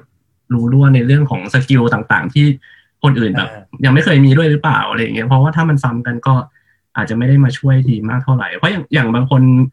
มี background เป็นทำเอ่อ UX UI เนี่ยนะครับ แต่ว่า passion ที่เขาอยากจะมาทำอาจจะเป็นเรื่องของมาในมุมแบบเชิง analytics มากกว่าเป็นแบบอืมทำ research นู่นนี้ด้วยเหมือนก็อยากมาเรียนรู้ part เนี้ยครับเอออันเนี้ยก็ก็เหมือนก็มาเสริมให้เขาว่าเออเออแล้วก็ จดเอาไว้ว่าเออตรงน่าสนใจเพราะว่าแบบมีมีอยากจะมาทำตรงนี้ ซึ่งในทีมยังไม่มี หรือบางคนก็อยากจะเป็น part research อย่างเดียวเป็น UX research แต่ว่าสามารถก็ช่วยทำใน UI บางส่วนได้ เช่นพอมันถ้ามี design system มาอย่างเงี้ยไปหยิบประกอบได้บ้างนิดหน่อยถ้ามันจำเป็นจริง ๆ อะไรอย่างเงี้ยครับ อันนี้ก็อืมก็ถือว่าเป็น เอ่อที่ที่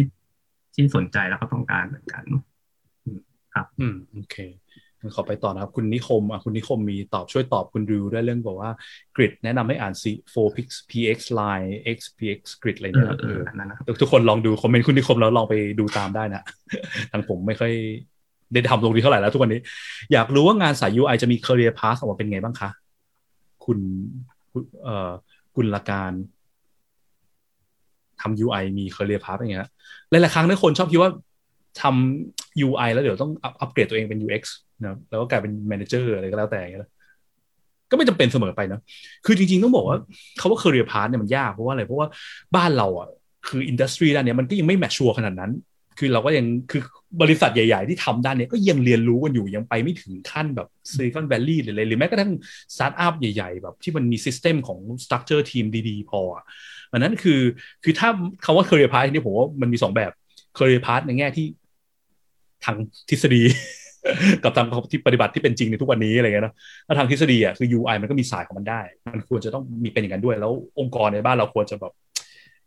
embrace ไปเลยอะทีม UI ก็ UI ไปเลย แล้ว UI ก็มีสายของเขาเพราะว่า skill UI กับ UX มันเป็นคนละเรื่องกันเนาะเหมือนกับการที่บอกว่ามี developer กับกับคนที่เป็นอะไรเดียคนที่เป็นสาย business เนี่ย business ต้องไปเขียนโปรแกรมได้นะ business กับ developer เรียกเป็นทีมเดียวกันนะอะไรเงี้ยคือต้องทำทั้งสองอย่างเขียนโปรแกรมไปด้วยแล้วก็ไปนั่งวาง business model ด้วยอะไรเงี้ยมันก็แบบมันคนละอย่างนะมันต่างกันนะครับเพียงแค่ชื่อมันใกล้กันไม่ได้แปลว่าสกิลมันเหมือนกันครับแต่ว่าถ้าในปฏิบัติในเมืองไทยก็ผมก็ยังเรียนรู้กันอยู่นะบางทีอาจจะเป็นต้องไปทำ UX บ้างอะไรก็แล้วแต่ในหลายองค์กรอะอันนี้บอกไม่ได้แล้วกันเพราะว่าไม่ได้มีโอกาสแบบไปไปทำ research จริงจังกับเอ่อ structure ของทีม UX ในในไทยทุกวันนี้แล้วกันครับเออ แล้วก็มีบอกว่าคุณเหมียวบอกว่า UX UX architect เป็นแบบไหนคะทำงานยังไงคะผมว่าอันนี้ อันนี้ออกนอกสโคปวันนี้ไปนิดหนึ่งแล้วกันนะครับ ก็เอ่อ UX architect จริงๆมันน่าจะเป็น information architecture นะผมว่าเป็นคล้าย interaction design ผมว่าลองไปฟังตอนที่แล้วอะน่าจะเกี่ยวข้องมากกว่าแล้วกันนะครับ อืม จะไม่ค่อยเกี่ยวตอนนี้เท่าไหร่นะครับเอ่อขอข้ามมา ถ้าจะไปเรียนต่อด้าน UX UI เพื่อทำงานในอนาคต ตอนนี้เป็นนิสิตปีสามค่ะ มีคอร์สระยะสั้นแนะนำไหมคะ รีน่าคุณรีน่ามีคอร์สแนะนำกันไหมฮะน่าจะอยู่นอกวงการแล้วครับ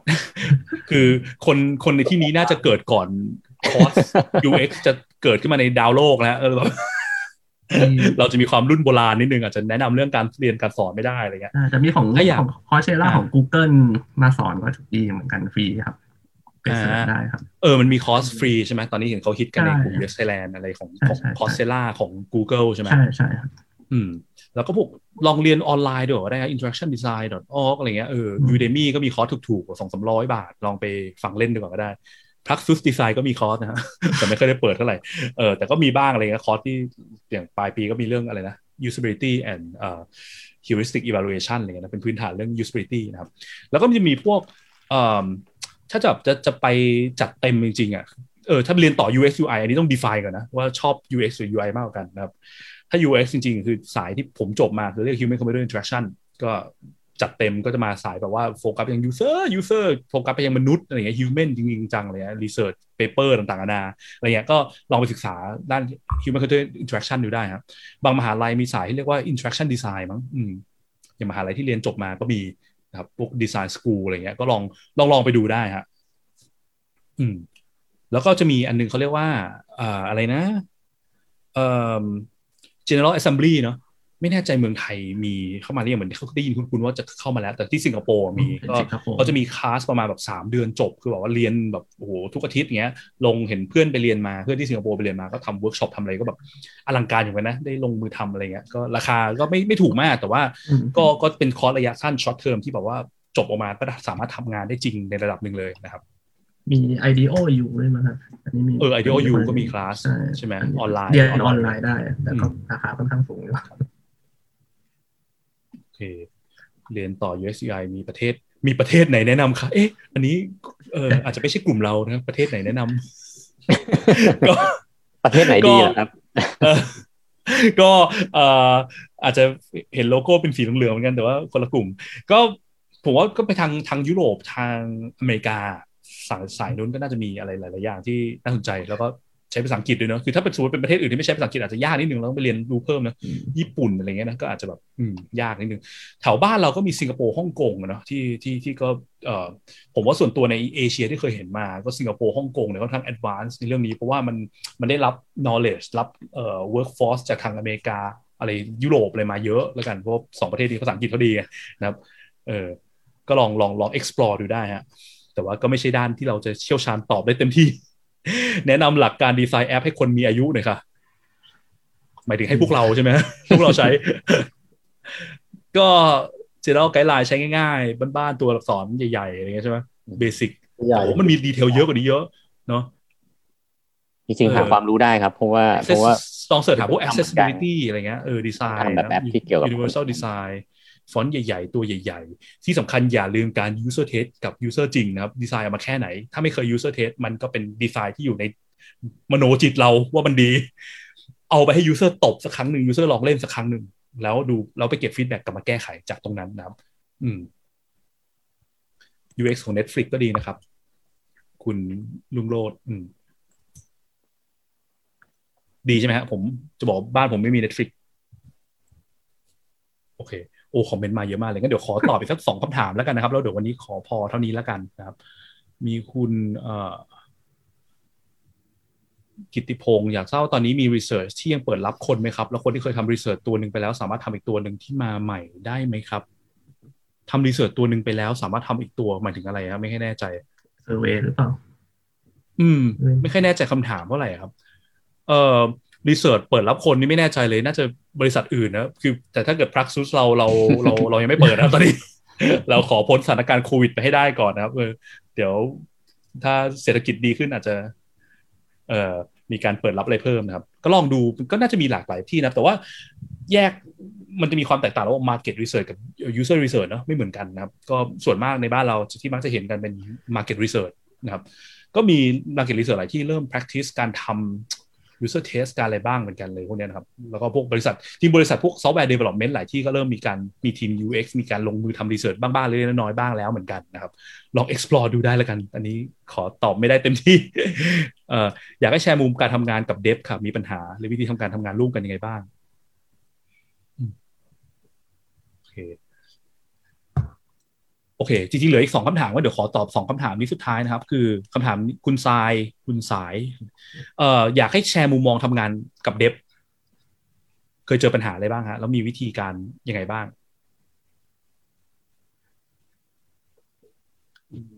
หลักๆถ้าถ้าเป็น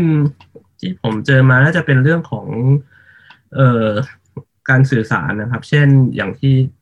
คุยกล่าวกันไปตอนแรกก็อย่าง อยากให้เดฟช่วย ปรับตรงนี้หน่อยอย่างเงี้ย แต่ว่าอย่างน้อยเราควรจะอธิบาย เพราะว่าเออเหตุผลที่จะให้ทำมันเพราะอะไรหนึ่งอาจจะแบบเราเคยมีไปเทสมาแล้วว่ามันผลลัพธ์มันเป็นอย่างนี้ควรจะต้องทำอย่างนี้มันจะได้ใช้ง่ายขึ้น หรือว่าที่ปรับสีอันนี้เพราะมันอ่านยากนู่นนี่ครับ แทนที่จะไปแบบไปใช้เขาให้แบบทำนู่นทำนี่แบบทำอันนี้ให้หน่อยขยับตรงนี้ให้ด้วยหนึ่งสองสามสี่ห้าหกอะไรอย่างเงี้ยจริงๆเขาก็เป็นเดฟเนี่ยเขาก็เป็นส่วนหนึ่งในทีมเดียวกันนี่แหละครับ ไม่ใช่เป็นแบบ เรามาสั่งเป็นแบบเหมือนคนเป็นคนต้องมาแบบจู้จี้อะไรอย่างเงี้ยครับอ่าเอออย่างน้อยก็ก็บอกเขาหน่อยว่าเพราะอะไร แล้วก็ให้เขามีส่วนร่วมด้วยก็ได้ครับในการทำหรืออย่างน้อยบางอย่างแบบตอนมีกิจกรรมอะไรอย่างเงี้ยก็ก็ชวนมาช่วยกันออกไอเดียอะไรอย่างเงี้ยก็ก็ได้ครับ แก้ปัญหาหมู่ได้อ่าครับคุณหรือมีเทคนิคเคล็ดลับเกี่ยวกับเดฟไงไหมฮะก็ควรจะคุยอะครับ คุยเรื่องสำคัญคือเรื่องพวกข้อจำกัด บางที dev เขาจะมีข้อจำกัดทางด้าน programming หรือเรื่องอะไรพวกเนี้ยอ่าควรจะคุยกับเขาตั้งแต่เนิ่นๆว่าบางทีแบบอุ้ย user อาจจะอยากเห็นอะไรนะเอ่อยอดเงินในบัญชี เราก็หน้านี้เราใส่ยอดเงินในบัญชีเขียนเนี่ยแล้วเราก็ดีไซน์ไป dev บอกดึงไม่ได้คุณหน้านี้มัน API มันไม่ support ด้วยนี่นั่นใช่ไหม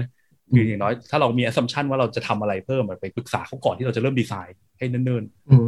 ให้เขาดูตั้งแต่ wireframe อย่างเงี้ยนะพยายามๆอืให้มอืมตั้งแต่สมัยเอ้ยตั้งแต่ทำ UX process ก็พยายามดึงเดฟเข้ามาเกี่ยวอืมเห็นเนิ่นๆตั้งแต่ y f r a m e นะไม่ใช่แบบโอ้โหใช่หายไปครึ่งปี หายไปสี่เดือนออกมาหน้าตาสวยงามเดฟบอกทำไม่ได้ทั้งแอปก็แบบเออเกิดปัญหาคุณได้คุยใช่ไหมกันให้ดีๆว่าจะทำบนแพลตฟอร์มไหนอะไรเงี้ยบางทีเคยเคยเจองานที่เก่าๆอย่างเงี้ย คือคุยบอกว่าจะทำบนแท็บเล็ตอืมไอเราก็นึกว่าเป็นแบบแท็บเล็ตก็ก็ต้องถามเป็น iOS หรือ Android เพราะว่าดีไซน์ก็ไม่เหมือนกันละ อ่าอ่าผลปรากฏตอนสุดท้ายคุยกันอย่างว่าจะทำ iOS พอของจริงดันกลายเป็น Windows Tablet วินโดว์แท็บเล็ตมีด้วยเหรอคือนั่นคือเป็นเว็บธรรมดานี่แหละ อ๋อ คือเปิดเว็บ โอเคเว็บคือได้คุยกันให้เรียบร้อยใช่ไหมชัวตัวร์นี้มีคีย์บอร์ดโอ้โหจบเลยๆคือใจความหลักผมว่ามันพวกหลักการ agile process ใช้ได้เนาะคือการสื่อสารเยอะๆ ไปนั่งติดกันให้ได้มากที่สุดเนาะ อย่าแบบลด doc documentation ลงนะสื่อสารเล่าปากเปล่านำเขามา คือส่วนตัวถ้าอย่างที่ Praxis เราเนี่ยเราพยายามจับ dev เข้ามานั่งดูเรื่อง user test เลย จะได้อินไปกันกันด้วยว่าไอ้ที่เขาแก้ปัญหา มันส่งผลต่อ user ข้างนอกจริงไงเพราะส่วนมาก dev เนี่ยไม่ค่อยได้รับ feedback เนอะทำไปวันๆเขียนโปรแกรมเสร็จไงก็เขียนให้ไม่มี bug อะไรอย่างเงี้ยบางทีเขาก็อยากจะแล้วก็โดนบังคับว่าเนี่ยทำเขียนโปรแกรมเร็วๆเขาก็ไปตัดนั่นตัดนี่ทิ้งซึ่งบางทีมันอาจจะเป็นสิ่งสำคัญมากกับ user ก็เป็นไปได้ ครับแต่ถ้าเกิดเขารู้ Impact ว่าสิ่งนี้มัน user จะเอาไปใช้ยังไง มันแก้ปัญหายังไงมันส่งผลต่อชีวิต user ไงอะมันจะเกิดพลังกำลังใจในการในการอยากทำงานมากขึ้นเนาะครับคร่าวๆ in a nutshell โอเคคำถามสุดท้ายแล้วกันนะครับ คุณพิงบอกว่าวิธีการทำงานของ UX UI ที่บริษัทใหญ่กับสตาร์ทอัพมีความแตกต่างกันไหมคะ หรือพี่ๆมีคำแนะนำสำหรับ UX UI ที่ทำงานในสตาร์ทอัพไหมคะ พี่พี่ไม่เคยทำงานสตาร์ทอัพครับ ไม่มีประสบการณ์ครับว่าในสตาร์ทอัพอ่าออกมาหน้าตาเป็นยังไง แต่ว่าด้วยด้วยองค์กรเราเองอะ เราก็ ก็เลยกก็เรียกว่าปรับตัวมีมี culture ที่แบบใกล้เคียงกับสตาร์ทอัพแล้วกันแบบที่เราก็คาดเดาเอานะเพราะเราก็ไม่รู้ว่าสตาร์ทอัพจริงๆ มันจะเหมือนหรือต่างจากของเราอ่าก็ถ้าส่วนตัวแนะนำในฐานะที่เคยทำแบบ ตอนนี้อยู่บริษัทบริษัทเล็กเมื่อก่อนอยู่บริษัทใหญ่นะครับคือความแตกต่างมันก็เหมือนกับทำการทำงานระหว่างบริษัทเล็กกับบริษัทใหญ่แล้วกันคือบริษัทใหญ่ก็จะมีคนที่ทำ system หลายๆอย่างให้เราดังนั้นเราก็จะสามารถโฟกัสไปยังบางเรื่องได้มากเป็นพิเศษนะครับเช่นสมมติอย่างสมัยก่อนอยู่อยู่ธนาคารอย่างเงี้ยดีไซน์ flow เดียวแบบ flow ใหญ่ทำสามเดือนกับ flow flow เดียวได้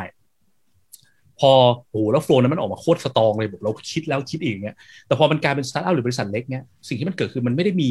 เขาเรียกอะไรไม่ได้มีไอแบบเขาเรียกอะไรวะนึกคำไม่ออกเขาเรียกว่ามันไม่ได้มีข้อดีในแง่นั้นอะเราไม่ได้มีความแบบ luxury อะไม่ได้มี luxury ในเรื่องนั้นอะดังนั้นมันไม่มีคนมา set system ให้เรา เราต้องเป็นคนลงไป set system เอง พอลงไปเซตซิสเต็มเองเกิดสิ่งที่เกิดคืออะไร มันมีความมั่วซั่วเต็มไปหมดเลย แบบโอ้ยอะไรวะเนี่ย แล้วตรงนี้ควรต้องทำอะไรต่ออะแล้วแบบนี้มันมันจะมีคำถามมีปัญหาโถมเข้ามาเยอะนะครับ ที่มันต้อง make decision ในเรื่องที่แบบไม่มี มันเพราะมันไม่เคยใครเคยแบบไปถางหญ้าให้เราก่อนไงเราต้องเข้าไปลุยถางหญ้าเอง แต่ข้อดีคือมันจะมีฟรีดอมเยอะนะเราได้ลองหลายอย่าง คือถ้าเราเป็นคนแบบสายแบบ enthusiastic อยากลองนั่นลองนี่แล้วศึกษาไปด้วยนำมาแก้ไปด้วยเราจะแบบทำสตาร์ทอัพมันจะได้เรียนรู้เยอะนะครับแต่ข้อเสียคือบางทีไอ้ที่เราเรียนรู้มาทำไปมันอาจจะผิดก็ได้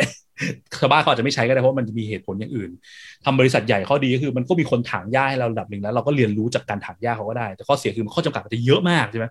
มันจะแบบเอ้ยนี่ก็ไม่ได้นั่นก็ไม่ได้เออนั่นก็เดี๋ยวติด dev อันนั้นติดนั่นอะไรเงี้ยมันจะไปติดไปหมด มันมีความ trade-off กันอะส่วนตัวมองว่าถ้าใครอยากจะ strong นะ หาโอกาสทำทั้งสองอย่างนะครับทำสักบริษัทใหญ่สักสามสี่ปีโดยทำบริษัทเล็กบ้างอะไรเงี้ยมันก็จะช่วยให้เราแบบแต่เราต้องเรียนรู้ด้วยนะ ไม่ใช่เขาไปนั่งเฉยๆแล้วแบบไม่ไม่เรียนรู้อะไรเงี้ยนะครับ โอเคงั้นก็วันนี้เท่านี้แล้วกันนะครับทุกท่านโอ้โห ใช้เวลานานมากเวอร์นะครับ ก็ขอบคุณที่มาแจมกันในวันนี้นะฮะแล้วก็สุดท้ายก็ฝากร้านเล็กน้อยนะพักซุสดีไซน์ยินดีรับใช้ถ้าใครอยากจะปรึกษา consult เรื่อง UX จะ redesign product จะทำ research เพื่อทำความเข้าใจสร้าง product ใหม่ หรือว่าtest product ปัจจุบันที่ user ไม่ใช้อะไรเงี้ยก็ติดต่อมาได้นะครับ แล้วก็พักสดพอดแคสต์นะเหมือนเดิมมามาตามมาตามดูกันได้นะครับ เอ้ยไม่ใช่ตามดูตามฟังพอดแคสต์แล้วก็จะมีเรื่องเกี่ยวกับ UX เกี่ยวกับอะไรต่างๆนานาที่มีผมเป็นเอ่อเป็นผู้ดำเนินรายการนะฮะ แล้วก็อยากให้ speaker ทั้งสามท่านฝากอะไรเล็กน้อยๆครับผลงานช่วงนี้ คุณคุณเอกันไหมฮะ ครับก็เป็นตัวแทนทีมฝากแอป You Choose แล้วกันครับ ถ้าใครยังมี product บัตรเครดิตกรุงศรีก็มาโหลดใช้กันเยอะๆนะครับ หรือยังไม่มีก็สมัครผ่าน You Choose ได้แล้วครับ โอเคฮะ You Choose by กรุงศรีนะอืม คุณคุณแบงค์ล่ะครับ ก็ product ตอนนี้ก็ Line BK ครับ ก็โอนเงินในแชทครับ โอนเงินได้ง่ายอืมอืมแล้วก็ขออนุมัติสินเชื่อได้รวดเร็ว อืมใครยังไม่ได้ลองเข้าไปลองกันดูนะฮะ แล้วก็คุณคุณบอยล่ะครับ อืมครับ ก็ตอนนี้ที่ทีมก็ยังทำตัว SCB Easy อยู่ ซึ่งปัจจุบันเนี่ยอาจจะยังไม่ได้มีการ ปรับปรุงหรือพัฒนาอะไรใหม่ ๆ ที่ตื่นเต้นมาก เพราะว่ากำลังจะมีโปรเจกต์ใหม่ มีโปรดักต์ใหม่จะล้อนออกมานะครับ ก็ก็อาจจะออกมาในนามของอีกบริษัทหนึ่งด้วยเช่นกัน เดี๋ยวอาจจะต้องติดตามข่าวของ SCB ต่อไปครับ ได้ฮะโอเค แล้วมีใครรับสมัครงานอยู่ไหมฮะช่วงนี้ในทีมอือหือน้องเราสนใจ ไม่มีเนาะโอเค งั้นก็เท่านี้แล้วกันครับเออขอบคุณมากทุกท่านครับ แล้วก็พบกันใหม่กับ เสวนา UX ครั้งหน้าครับ จะเป็นเดือนหน้าหรืออีกหลายเดือนไม่รู้เหมือนกันเดี๋ยวรอดูเวลาว่างก่อนนะครับ สวัสดีครับทุกท่านครับขอบคุณครับครับ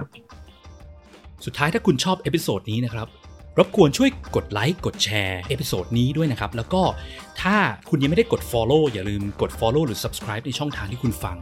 เพื่อที่จะได้ไม่พลาดเมื่อเรามีเอพิโซดถัดๆไปออกนะครับ หรือถ้ามีคำถามมี feedback หรือว่ามีสิ่งที่อยู่ในใจที่อยากจะฟังเกี่ยวกับเรื่องเกี่ยวกับการสร้าง Product ด้วยกระบวนการ User Experience Design Research เนี่ยนะครับ ก็สามารถกดที่ลิงก์ในฟอร์มด้านล่างของ episode นี้เพื่อที่จะ